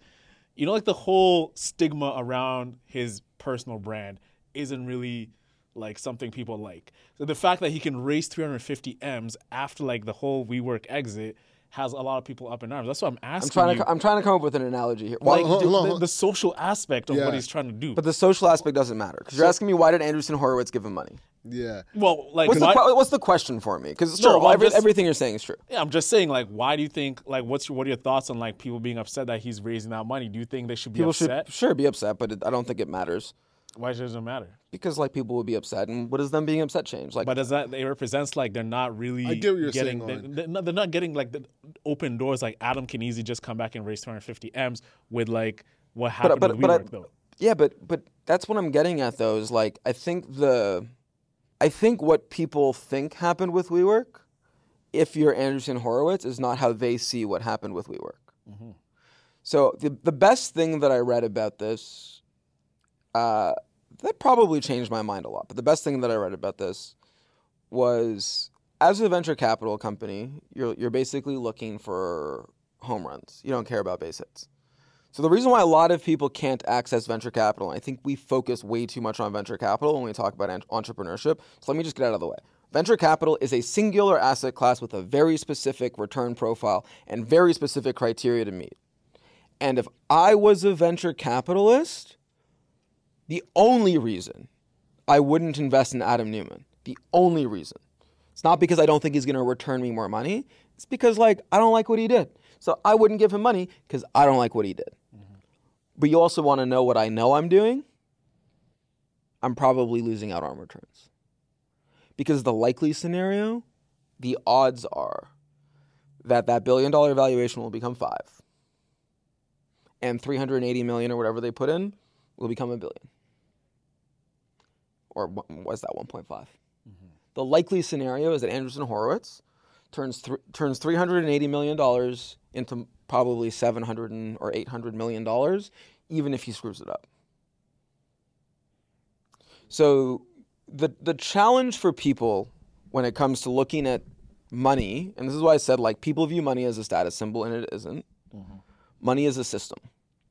It buys status symbols, but in and of itself, money is not a status symbol. Mm-hmm. Sure, people will provide you a status because you have it, but money is a system, and money is a syst- and money is managed by different people, and they manage the money in different ways. Mm. You want to know my most frustrating thing right now? What's that? Have you seen these black business loan programs coming out from the banks? Oh my god, I hate them shits. So I don't hate them because I actually find that I've, I've talked to two of them, and what I really actually like about it is I actually feel like I've been able to have conversation with bankers who are able to look at the good and the bad, and they're willing to help me and they want to help me because they they will they're they're going to take more time with me to help me get into a place, and they're going to have honest conversations with me, and they're going to tell me how I can get to where I want to get to, and how they can help and how they can't help. Really? So I've had a good experience with them from the standpoint of the bankers Okay. The bankers that I've spoken to, um, shout out to RBC and BMO. One of the things I've learned from people who raise money is don't just talk to one bank, talk to every bank. If you haven't had a conversation with every bank about your banking needs, you probably should. I still need to call TD and like all that stuff, but I've I've basically like I've inquired about the BMO Black Business Program because they've marketed a lot, and I currently bank with RBC. The the interesting thing about those programs do you think they give you a better interest rate? No. Do they think they look for less collateral? Nope. What is the thing that the Black Business Loan Program is willing to do for entrepreneurs? Let me let me. Do you know what it is? Because I, I can Please tell, tell you. me. They'll sure. give you less money than they normally would.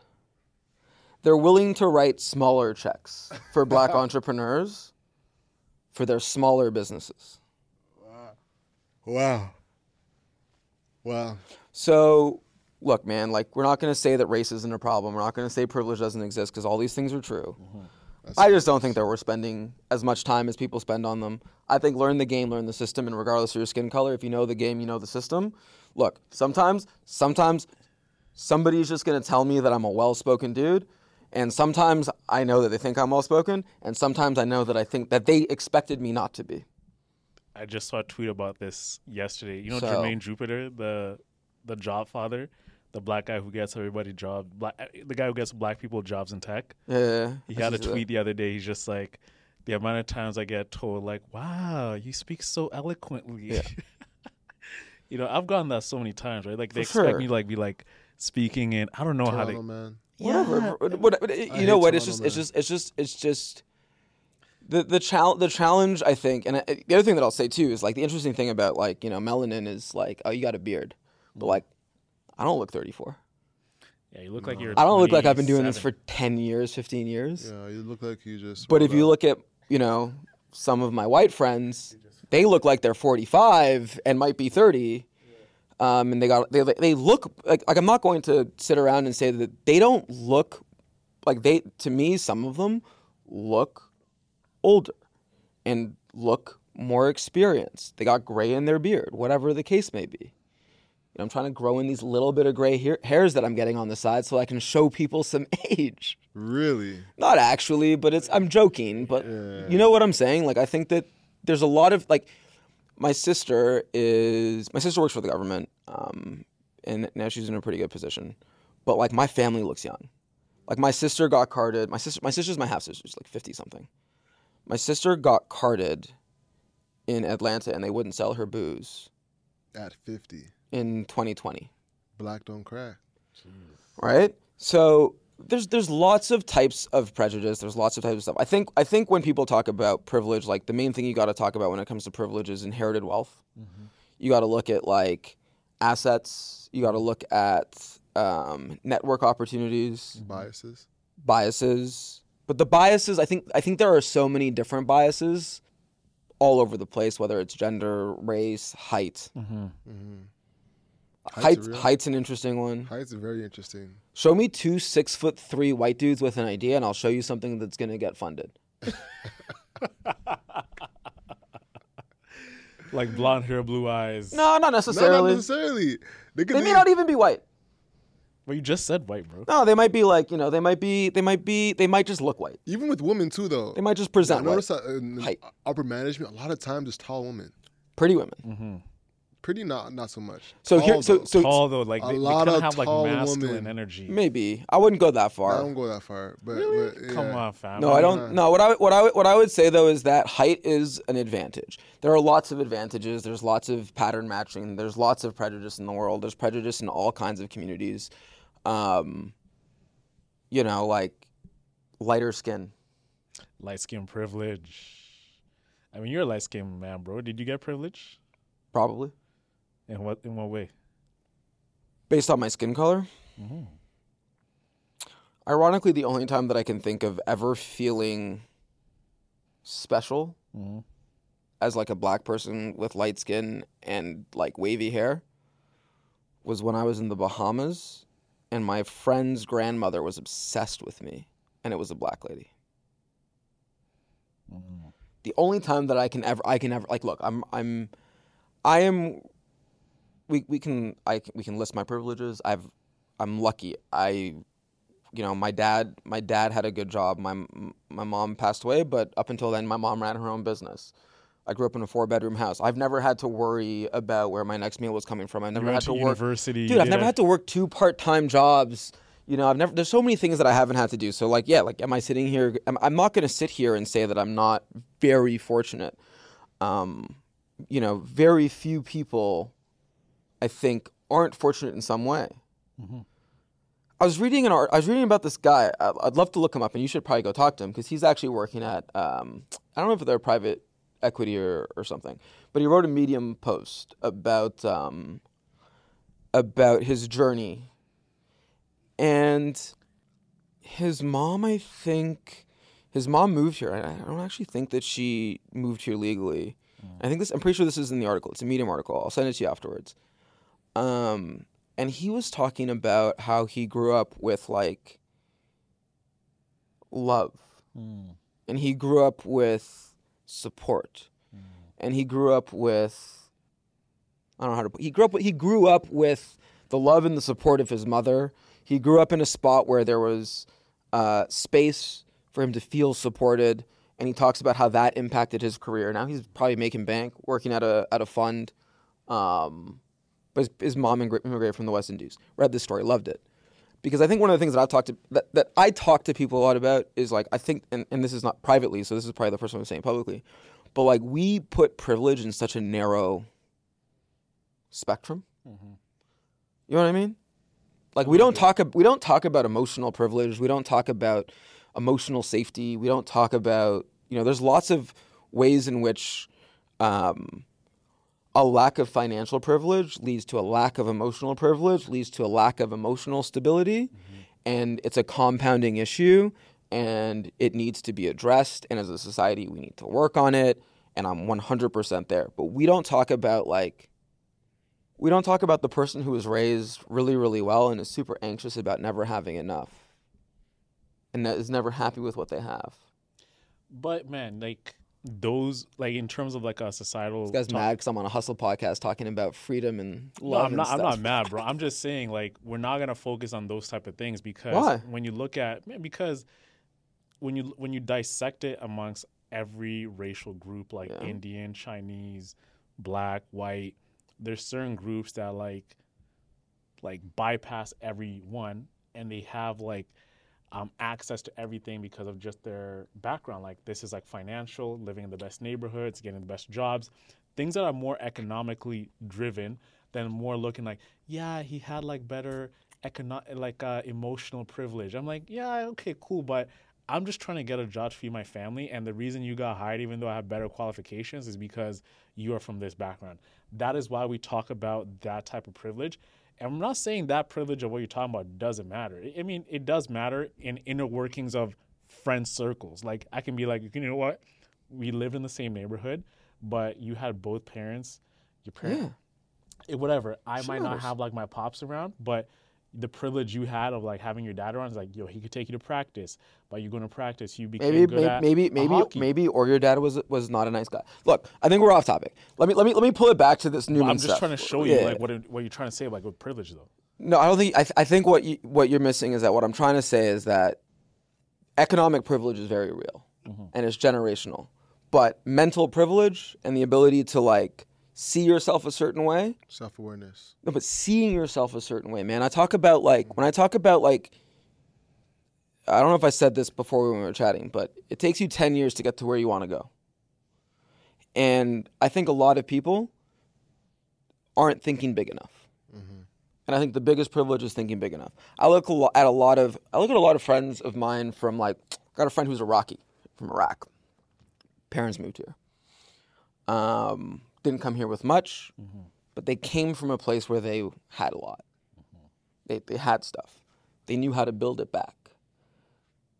You know what I mean? So I think that like you know, access to education about how wealth is created is severely underfunded. Mm-hmm. Um, they teach you how to do calculus, but they don't teach you how to do your taxes. There's a lot of things that we can talk about in terms of like privilege. Like I think one of the biggest privileges, one of the biggest privileges that I've seen for people who are born into wealth is their parents understand how to manage tax advantages. Mm-hmm. Not avoidance necessarily, but advantages. Financial literacy. Yeah, literacy. And that's what I'm getting at. Like when you think about money as a status symbol, like you're already kind of behind the ball because money is a system and it's a product and you you pay for it And you leverage it. and you leverage it and you use it and you access it. Yeah. So that's all I'm getting at is like I think that like yeah, you know, there's definitely privilege. I think that um, there's definitely um, inherent bias. There's definitely explicit bias. Gotcha. Um, I think there's definitely like, I mean, you know, there's definitely a greater sense of imposter syndrome when you walk into a room and nobody looks like you. Most definitely. A bigger challenge is this. You guys want to get like the wealthiest people in the world. What do we know about them? They're mostly engineers at this point. Elon Musk, engineer. Zuck, engineer. Bezos was a finance guy, but thinks like an engineer and like might be a little bit on the spectrum. You know, Gates, engineer. All white guys. Who are the wealthy black guys we know? Um, Tyler Perry. Tyler Perry, Byron Allen, LeBron, A lot of them come from entertainment. What do they all have in common? Entertainment. Right. athletics. Uh, yeah, entertainment. Yeah, but like you, you- you throw athletes in entertainment, but yeah, all, all it's all athletics and entertainment, right? So, why do you think the first thing I tried to do was music? Because who did I have to look up to? It's like who are my idols? Puffy, Jay. no, Puffy and Russell Simmons. Russell Simmons actually is like, and that's not something that I can say now because homie has done some bad stuff. But Russell Simmons, when I was in university, I was like, that guy has money.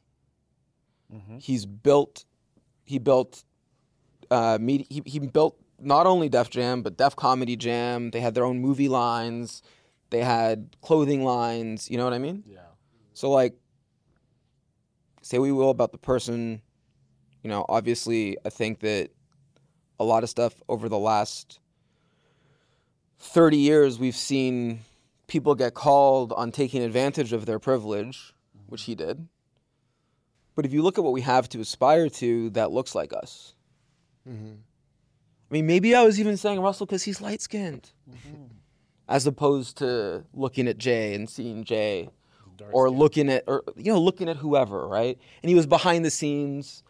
Russell didn't have to be cool. You know what i mean? Like russell simmons was never like puff daddy's cool. Like you want to go to puffy's party in miami like puffy's like the man. Roc Nation brunch, everything. you know like russ could identify who was going to be that. Mm-hmm. So there I, there I was trying to throw parties because that's what russ did. He threw parties and then he signed artists and then he built an entertainment company. Mm-hmm.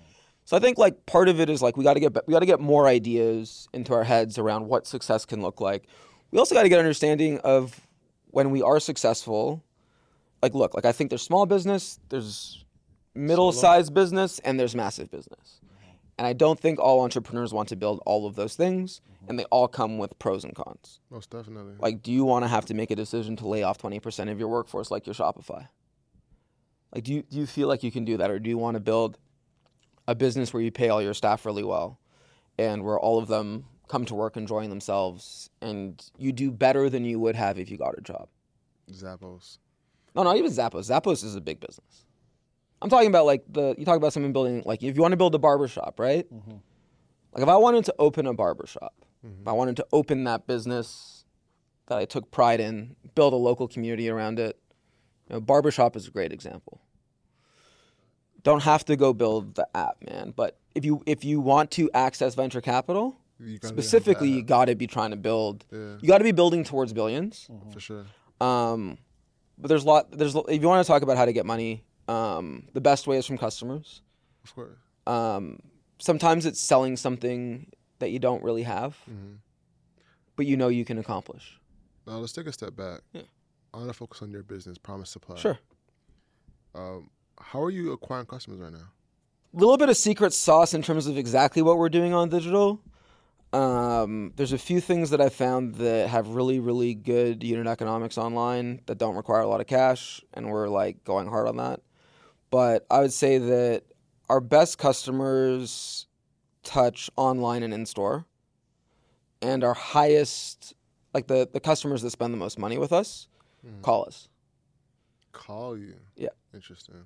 So we uh, we use OpenPhone. What's that? OpenPhone, Toronto-based startup, just raised 50 million bucks or something like that. Tech company. They basically made Twilio really easy for everybody. Twilio is like the API for phone numbers. But yeah, so we use we use that. We let our customers text us, call us. We text them photos of what they're actually going to receive. Um, Hmm, that's a big gem. yeah, you know, So we what's we it called? Phone what? uh, OpenPhone. Open phone. OpenPhone's great. Shout out to OpenPhone. So the cus- customers will text you.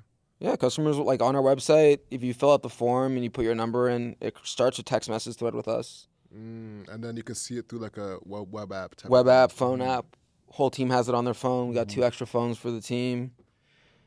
We acquire. We we we we focus. So like last year, we tried to acquire a lot of people. You know, How are you doing that? um, Google Ads was probably our best from ROI. Facebook allowed us to reach and build the brand. We found products that other companies in our market weren't selling. We sell a commodity, right? So it's like selling tomatoes, right? So either you got to go find like an heirloom tomato that other people don't have, but More like, you're still wine. It feels like that's really like selling tomatoes. really. There's not there's not really there's not really a brand on it. A lot of it is being grown in Florida, shipped to Canada, distributed through different people. The main points of differentiation are going to be customer experience um, and strategy. Um, so we believe in two things. You mentioned Zappos. Zappos is our north star for customer service. So we do a lot of stuff people probably wouldn't do. And do you ship Canada wide? No. Like, what's your delivery process like? We fulfill locally in Toronto. We've managed to use uh, so local delivery is sort of becoming like a new battleground. Mm-hmm. Yeah, I'm noticing Um, it too. DoorDash has a cool API. We haven't we looked at that. We ended up going with a thing called Trexity. It's been pretty easy. They they kind we, we we you know put together a route. They pick up stuff. They deliver it. We charge a bit more for delivery than you would think about with e-commerce. Like it's twenty bucks flat rate. How much? How much is the average um, order of a product? Pardon? How much is the average order for product? AOV is around hundred.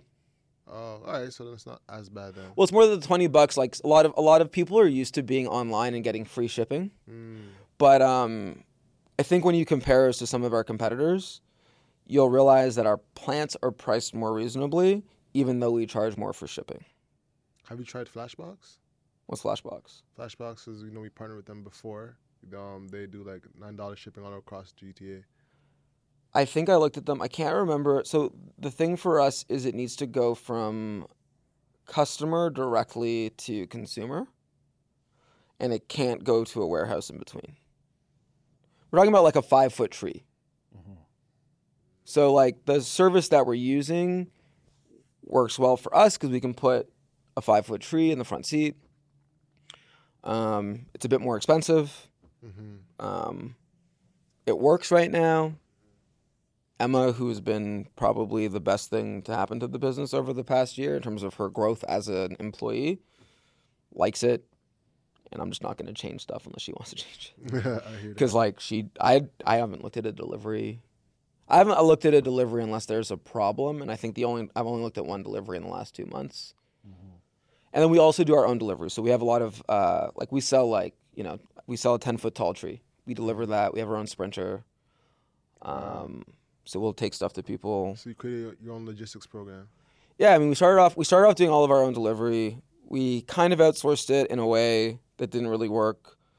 Using something that allows us to bundle deliveries, not offering same day, but bundling deliveries and getting them out a little bit more frequently has helped get fresher product to people faster. We've made the decision not to ship plants because I just genuinely believe that if you really want a snake plant, there's one close to you, and I don't need to send it to you in the mail. I was about to ask you. Like, like logistics of sending plants to people must be tough. That's like like people who ship plants. There's businesses who do it in the states. It's pretty like in the states. It's being done really well. Here, I would say that you know there's definitely companies doing it. They're probably doing well. I don't know. I have a hard time like think about somebody who buys plants. Do they care about the environment? Yeah. Right. So why do we charge 20 bucks for delivery? Well, because you could take transit or bike or come pick it up.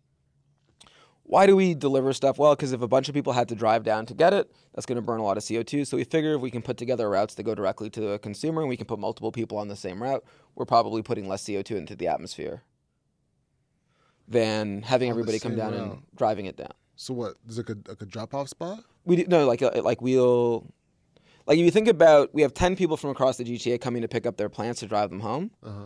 if we deliver those plants to them, um, that route is more efficient and burns less CO2 than each individual driving in and back separately. Ah, got you. So it'll be like one major drop. Essentially. yeah, so we do we do almost like all of our big deliveries go out on Wednesday, and then Gotcha. depending on the volume of orders, we might deliver small orders two to three times a week. That's a big gem. A lot of people don't do that. You know, when they they'll, they'll like pack it up and try to figure it out.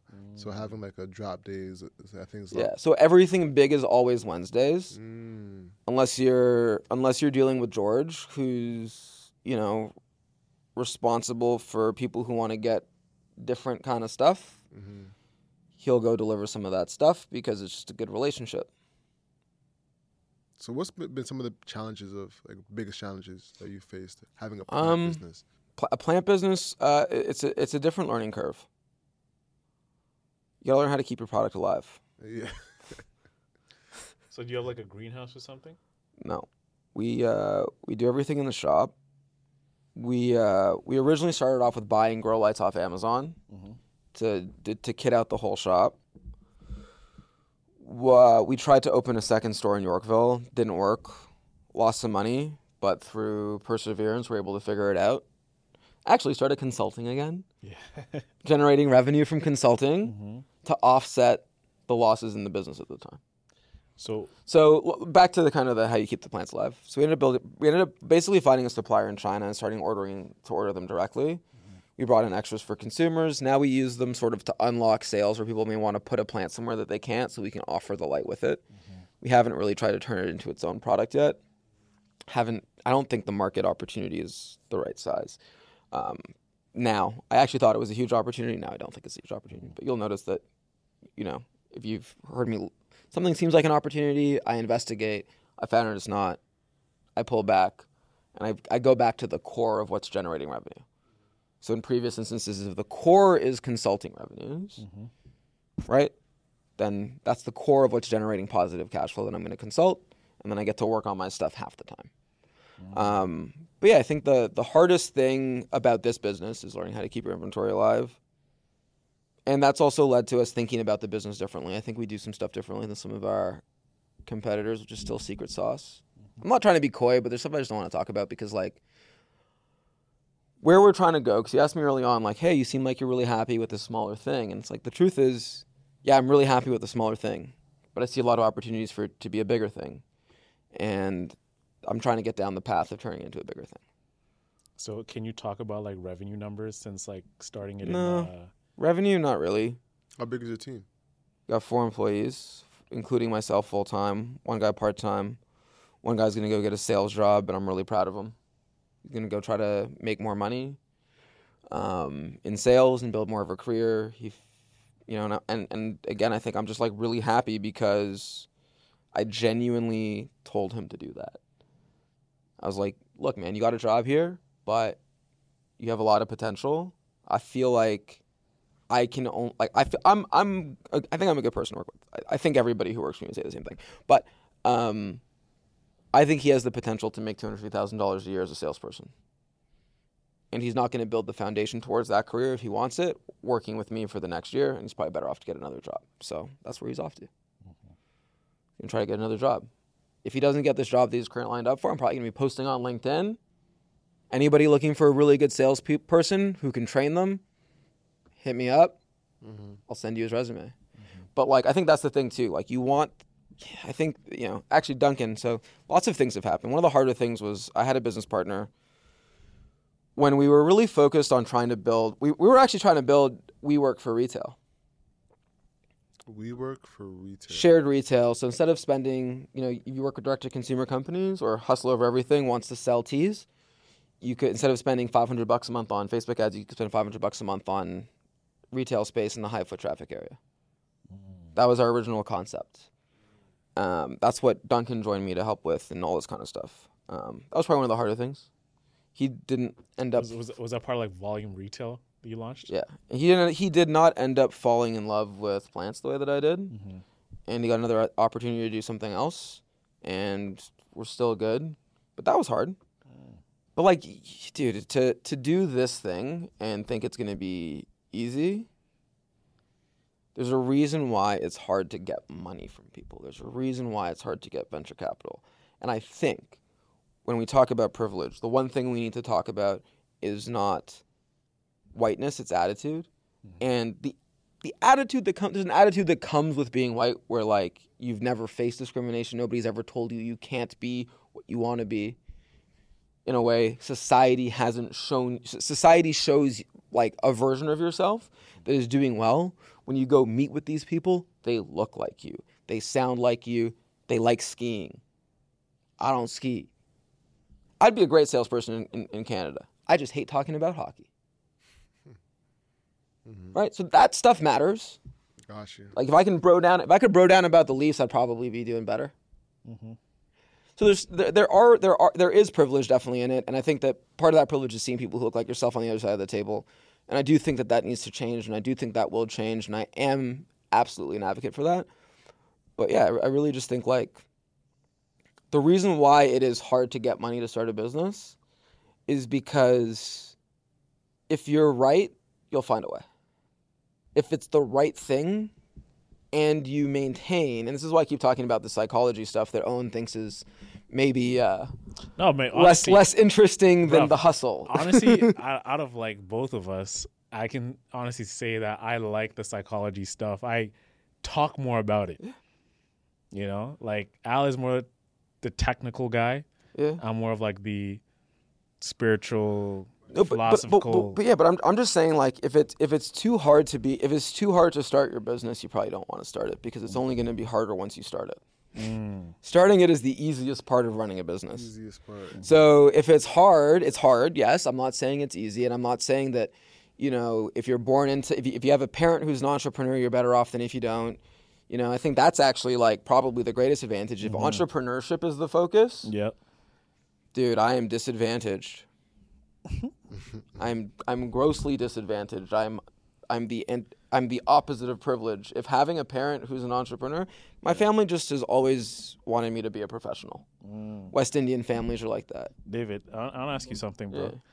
Uh, were you trying to ask something about that? or- No, I was just gonna make a statement. Most most Caribbean families are like that, or Pretty most risk averse. immigrant families are like that. You period. want to be a pres- professional. it's safer, right? I Safer. it's like they, you can take care of them when you're like when they're old and everything. Exactly. Yeah, but you can't. You, but like you might not be able to because you might get fired.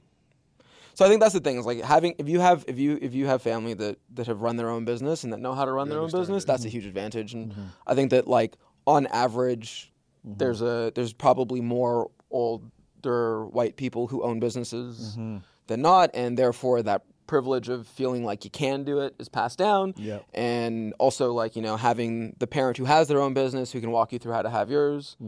Um, you know, but there's ethnic groups that I don't think would consider themselves white, like Jewish people. They mm-hmm. don't consider themselves white necessarily, and they've definitely had challenges as a culture and a community, but they they understand the game, mm-hmm. and they can play it really well. And that's and that's I think where like you know, what I keep getting at is like, look, if you want to blow up the system, that's one thing, but you got to understand this capital, this mm-hmm. debt, this equity, different types of it. why you want it, why you don't. So yo, so um, working towards wrapping up, bro. Like um, one Oh, last thing I want to ask you. Um, you've been in a relationship for a long time, Yeah, like five years. five years. How do you manage being an entrepreneur and also like maintaining like a, a solid relationship from what it looks like? Mm, it's hard. It's it's hard. What are some things that have helped you like, you know, go through those ups and downs? I think my girlfriend's grandfather is like the most interesting man in the world, and he, his health isn't so great right now. But when I first started dating her, and I could have good conversations with him and ask him questions, um, Greek guy, immigrant, came with nothing. Um, has built, has built something over his lifetime that any person should be proud of. I think that that helps because she gets it a bit she gets it. She's seen it, you know? She's seen what it can do. I also think the best thing about being in a partnership, and, and I think a relationship needs to be a partnership, is that two people can be different people hmm. in the way that they try to make money. Hmm. And if you're thinking about relationships as a partnership and you're trying to build something together, and usually, like, my, my sister actually said the best thing to me ever is that you're building a culture. Okay. like you know how they talk about culture in terms of like a company culture? Mm-hmm. Mm-hmm. Like you're building a culture. My sister said that to me I'm like that's fucking brilliant i don't know why but like so you're building a culture you're building like you're building your little it's a, it's it's not a business but it's a company it's a company of people that you're going to keep for the rest of your life and yeah you like you know you're you're trying to integrate different people different perspectives mm-hmm. but you also get the biggest benefit and the biggest benefit that i think of my relationship is her strengths she has strengths that I don't have. She's good at stuff that I'm not good at. She thinks in ways that I don't think. Mm-hmm. She will perform really well in jobs that I would perform really poorly in. And on the other end, you know, I can say I encourage her to try to, to get to get into an industry that she might not have thought. She she was kind of like you know her, her she works for uh, a company that does M and A. Um, but she came from kind of consumer marketing and she was recruited and was like, take the mini. This sounds like a good idea. She actually, it's funny. She actually tried to be like, hey, I think you should go talk to this recruiter. I think this would be like an interesting job for you. Um, I was like, no, you should take this. I feel like this would, like, I feel like you'd be really good at this, and even if you're not, like, just be a different experience. And she's been there for maybe three or four years now. She loves it. She's done really well. People at the company think really highly of her. Yeah, this is probably the most uncomfortable question out of them all. But like, it's hard to put that personal stuff out there. I might need to I need to run some of that by her, but I, you can probably take part of this. I'm just kind of speaking openly. Like I would, I like she cares more about what I say than I care. So I like we need to talk about that afterwards. Mm-hmm. But I do think that like the biggest thing that I've learned being in a relationship for the past five years with somebody who is super intelligent, super thoughtful, um, yeah, like she just treats she treats people really well. She always remembers to call people. She mm-hmm. treats her friends really well. She treats her family really well. Mm-hmm. Like she reminds me to con. She reminds me to wish my friends happy birthday, dude. You know what I mean? Like she's she reminds me to say thank you. She- Yeah. You know, like you need people that are gonna make you better, and I think she makes me better. And like that's all it comes down to, right? Like if you're gonna be in a relationship, like don't be in a relationship because of reasons that fade mm-hmm. because like the relationship will not always be Solid, like every, no it'll always be it- a relationship will be solid but the relationship won't always be exciting. What- what like like long-term relationships like you think about like imagine having kids with some like we're young still like none of us have kids. Like, basketball practices and all this kind of stuff you gotta take your kids to practice you gotta you, know, you gotta get a caravan thing, whatever. you like? I, I just think that like at the end of the day you gotta be with somebody that you feel like you make each other better. You feel like you, you feel like they make up for where for areas where you would fall short. You feel like they push you to be better and they kind of give you the ability to be better. Is she a Raptors fan? Like you? Yeah, she's a big Raptors fan. Um, she's also Greek, so she loves Giannis Antetokounmpo. Her whole family's obsessed. Um, but yeah, like she uh, she's a huge Raptors fan. She used to go to games with her dad and scream her head off. Um, I mean, the, is she like a Raptors fan like me? I, I probably think I know more than I know. Is the way that the type of Raptors fan that I am. Is that, there's- you gotta mold your girl to love the team you support. You know what I'm saying? Ah, but you- I, I actually, so I actually think that, I think it, I think it's very hard to mold people. both ways. You can mold children. Like if if I if if we have a kid, You can influence your kids. yeah, you, you like yo in this household you're supporting the raps like until maybe they they're 18 or like in their high school. Like, I don't know, man. I don't know, man. I like I like you know Lakers what? You know better, what? bro. You know what, man? I I live in a weird generational gap. Mm-hmm. My dad's old. I'm from a second marriage. My sister's older. I have a niece who's going to university now. Jeez. Can't mold shit. you have no control. All you can do is influence, and you know, influence, influence, mm-hmm. influence. Try to be a good example. If you can't be the best example, try to show them the best example. Yeah. If they, if you know, if some, if look, if if I have a kid, I always joke, right? Like you always think about like, oh man, that kid's dad built an amazing business, and now he gets to go take it over. Yeah. Mm. What if his dream was to be a doctor or a lawyer, but he didn't have West Indian parents trying to pressure him into it, and he was pressured into taking over the family business? You know? You've seen Succession? Yeah, but like they, they want the business though. Yeah, that's true. They're greedy. A man Succession like is just Kendall, bro. Hamlet. You've seen Succession, right? Well, I, I saw I got the premise of it. and I'm like, oh, this is just another Hamlet, another like. Hamlet. Wow, you're Hamlet. educated, huh? Hmm? You got education. I, I wouldn't have even known that. It's like Hamlet. I don't know anything about Hamlet. So. Not not Hamlet, but um, it's like it's a, it's the same the- theme that happens in Yeah. like Empire. Yeah. You know what I'm saying? It's the same mm. thing where the father wants to give down. So the re- so the reason the reason I actually like that show is because of all of the conflict around the board of directors specifically. Got you.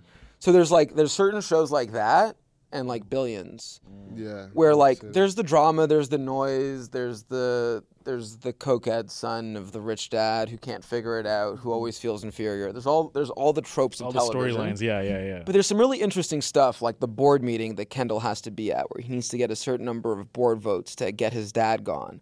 And in oh, that, that meeting, he's not scene. actually able to get back to the meeting on time because he was trying to get another vote. And because he wasn't there, a lot of people who were with him started squirming. Yeah. And you could see how at the highest level, so you, you, when you have a big business, you have a board of directors, you have 20 different people that all theoretically can fire the CEO.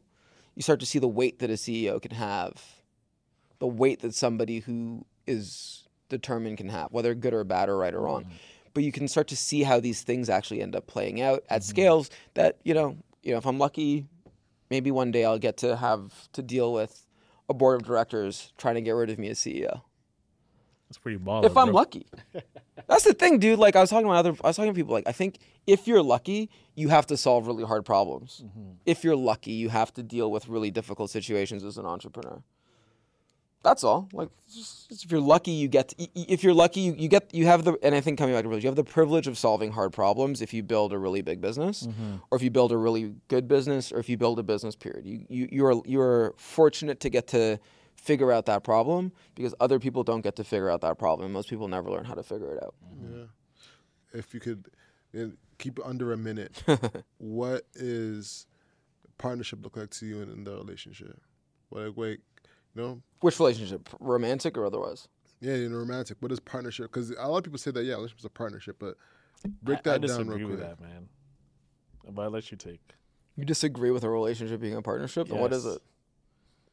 If I'm if I if I'm married, like you're my wife, You guys don't listen to Andrew Tate too much. Bro. that. Before even Andrew Tate, I always had this.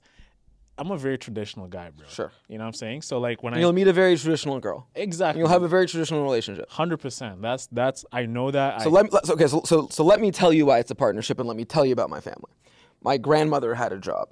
My grandmother was was a very bright woman who was an accountant who invested in real estate, who built stuff. My mother ran her own business, and my mother was a chemistry uh, master's, had a chemistry master's degree, and she had occupational.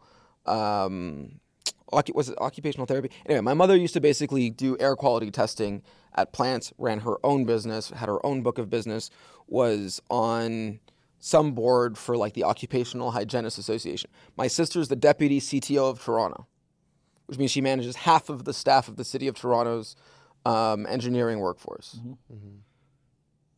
Don't tell me about any woman ever belonging to me, dog. Don't tell me about it not being a partnership because the only thing that you're going to stifle is what you could build together because of what they can do. That's all it is. Sorry, I went on a bit of a rant because I have a very strong opinion on this. Like, uh, and I, I can give you a. Uh, we can do that again in a way that's a little bit No, less no, like. no, I like that. I like. That. But dude, was like good. you want to talk about like who I'm looking for? I'm not looking for a girl who wants to be a housewife. If I'm scanning the room and I'm looking around, am I looking for the girl who wants to just be a mom? Sure, like you know, like look, my best friend's mom, super mom, homemaker. But you know what? She's also on the board of directors of her husband's company and she contributes ideas. She's an intelligent businesswoman.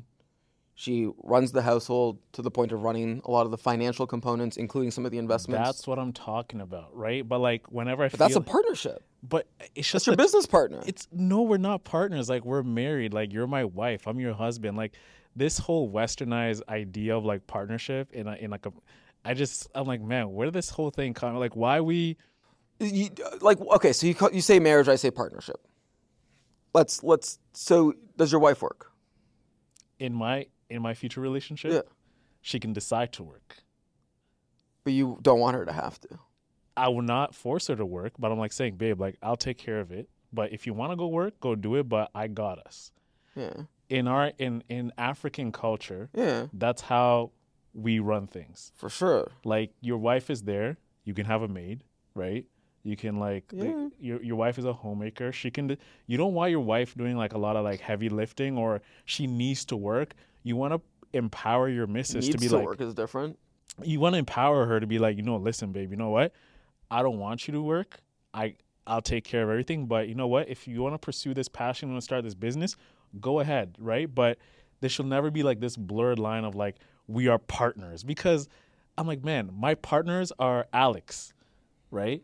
But It's a different type of partnership. that's eh, you know, but like why why do we have to like use this terminology in a marriage? You know what I'm saying? So Like, look, all right, fine. Your wife, but your wife is a person who ends up helping you build the culture in your home, who helps you figure out, who supports you in like look at uh, Bezos's wife. She worked at the company when it first got started. She's a very smart woman. you know you know my thing is bro it's more of like the idea of stripping what makes a woman like a woman and like her feminine self and making Work her feel do like that.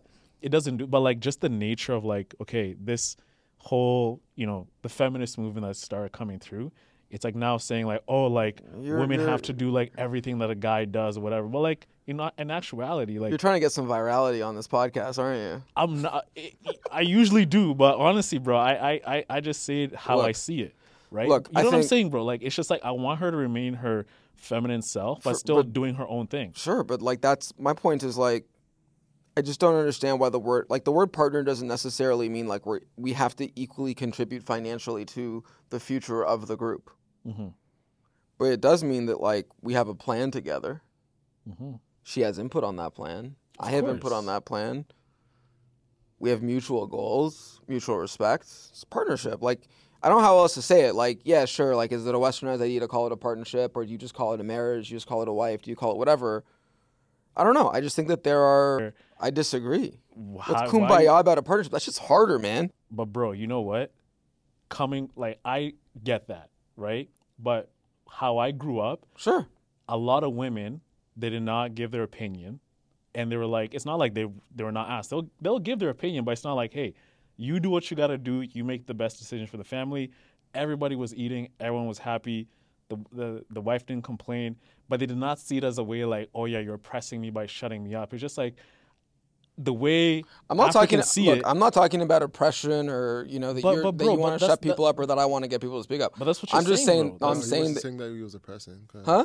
No, he wasn't saying that he was. I'm not saying anybody is oppressing. oppressed. Because I'm saying if you want to have a like, there are like, like look, that's a common thing in a lot of cultures, and like you know, the husband working, the wife staying at home, minding the home, the husband goes to work, they accept that, but that's a partnership if they both agree to it.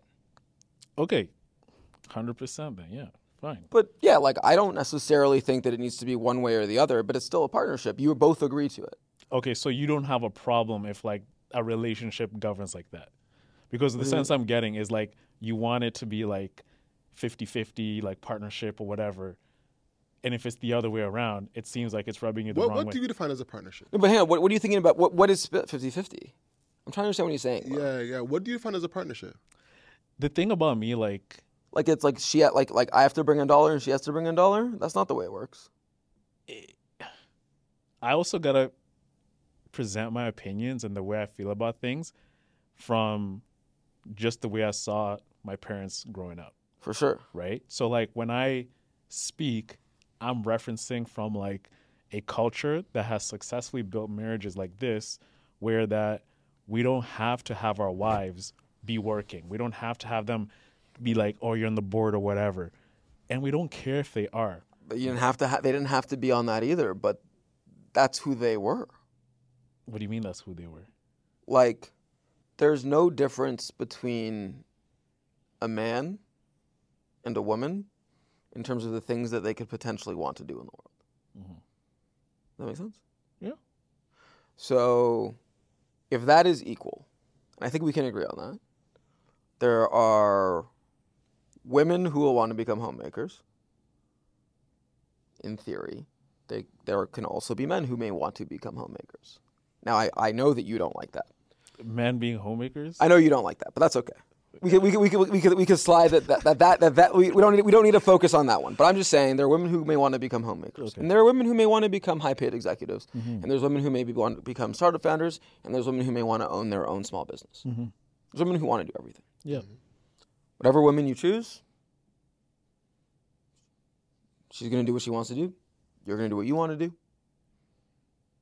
But for you to do it together for 40 years, probably got to be a little bit on the same page and she's got to have some input into like, yeah, babe, I'm I'm cool with with being quiet and you know, minding the kids and minding minding the business of the home and you know, I really enjoy that. I, I, I really just want to put all of my energy into my kids. And that's the most important thing to me as a mother is to like spend time with my kids and make sure that I give them 100% of a mother's love and attention. And I really need you to go make sure that there's enough money for me to do that. And we get on the same page about that and we grow. 100%. That's still a partnership. Okay. I, I just think perhaps for me, I just don't like partnership because The word partnership? I hate that word partnership in a relationship. And just like, Yeah, oh, maybe, maybe, maybe it's, Is- is- uh, partnership is just a form of understanding? literally a marriage is a is a literal partnership. It's a it's a contract that you sign. It's a little, yeah. So, yeah, that's a fact. You know, it's a contract that you sign to say that like We're we together. are working together on this life thing that and and through sickness and in health and all of these other things. So you want to talk about partnership agreements? Like I think a lot of people I think a lot of people get married and they don't think about it like they're signing over like if you're about to start a business with somebody, it's a marriage. but if you're about to start a business with somebody, you should take just as much thought when you're starting that marriage as if you were starting that business with somebody. Because what you're ultimately doing is you're tying yourselves together for the next 40 years. Yeah, I, I get, I get that. I get the partnership. It's a partnership. Romantically, I just don't like associating that word with a romantic relationship. That's it. But we can choose how we want to govern our But we're not talking. But we're, we, but we also we're, we're also not saying anything differently. You got to make decisions together about what you want your futures to be All right. together. You got to decide on how you want to build the culture of your family. You got to figure out how there, how's there going to be enough money on the table. Whether that's you're not working and I'm working because we both agree to that. We're both working because we want more, or you really you really want to work and I really don't. So we're going to figure that out too. I've seen all of the above, um, and I think the only thing that I strongly believe is that like it is very hard to have a relationship of equals. I think it's very hard to have a relationship of equals. And I think all I'm saying is like you want to have a relationship where both people are on the same page, and working towards the same goals, whatever they are. Got you. Because in a non-partnership, basically, like you come home and be like, all right, moving to Chicago. That's a non-partnership. Because then the person doesn't have any say of what's going on. But in a partnership, Yeah. In a partnership, you'd be like, hey, I know you're working at home for now as I make the money. There's an opportunity on the table for me to move to Chicago for a pay increase. Let's talk about that. Is this the right move for the kids? And they, they both have that Yeah, discussion. and and uh, and I'm saying I'll never not do that. I'll never. Yeah. like, so that's I- a, you're gonna be a partnership Yeah. because they're they're they have equal like whether you call it a partnership or you call it a romantic relationship. All I am saying is that like the thing that is hard about all relationships, I'm sure you guys have this as business partners. You know, one of you wants to do X, one of the other wants to do Y, and you got to kind of like figure out what the right part of it is, and you got to go mm-hmm. back and forth, and you know, it's easy to call it a partner with your with that, but like, you know, there's other things too. Like, think about it. Like, you know, all right, we want to have kids. Well, one of the things that I said when you're building a business is you're building equity. You might not necessarily, and look, I'll be candid, like I'm not making as much money as I've made in the past on my personal pocketbook compared to when I was charging hourly for consulting. But our top line revenue is probably five times higher than I've ever had it when I was charging for consulting revenue. Mm-hmm. But my costs are higher. My opportunity is also larger. It's also far more scalable. I've already proven that we can employ people. I've already proven that we can grow people. I've already proven that we can grow year over year while reducing our costs from our first year. So I think I'm building a business. I've, I've, I've raised a, a very small check from somebody that if you were to call that the valuation, great. On paper, I'm looking great, but like the reality is I still got to do work. Um, so I think it's like, yeah, like you guys are right. Like, yeah, so like maybe that partnership is like one of the challenges is like, well, you go like why aren't you just making 120k a year? Because you could. I've done it multiple times over on that run rate in terms of consulting and other things. So I don't know. Like, look, at the end of the day, it's like whoever you're going to live with for the rest of your life is going to have say on what you do. And if they don't have say on what you do, you're probably in a toxic relationship.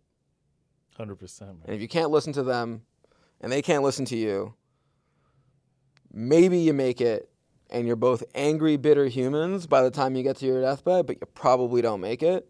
And you probably cause a lot of other psychic damage to those around you. Yeah, So you just got to be able to get somewhere with someone. hundred percent. You got to run all of this relationship shit by me because I got to run it by her. like, seriously, for real. Same. Huh? I said same. You got a girl? Yes, I do.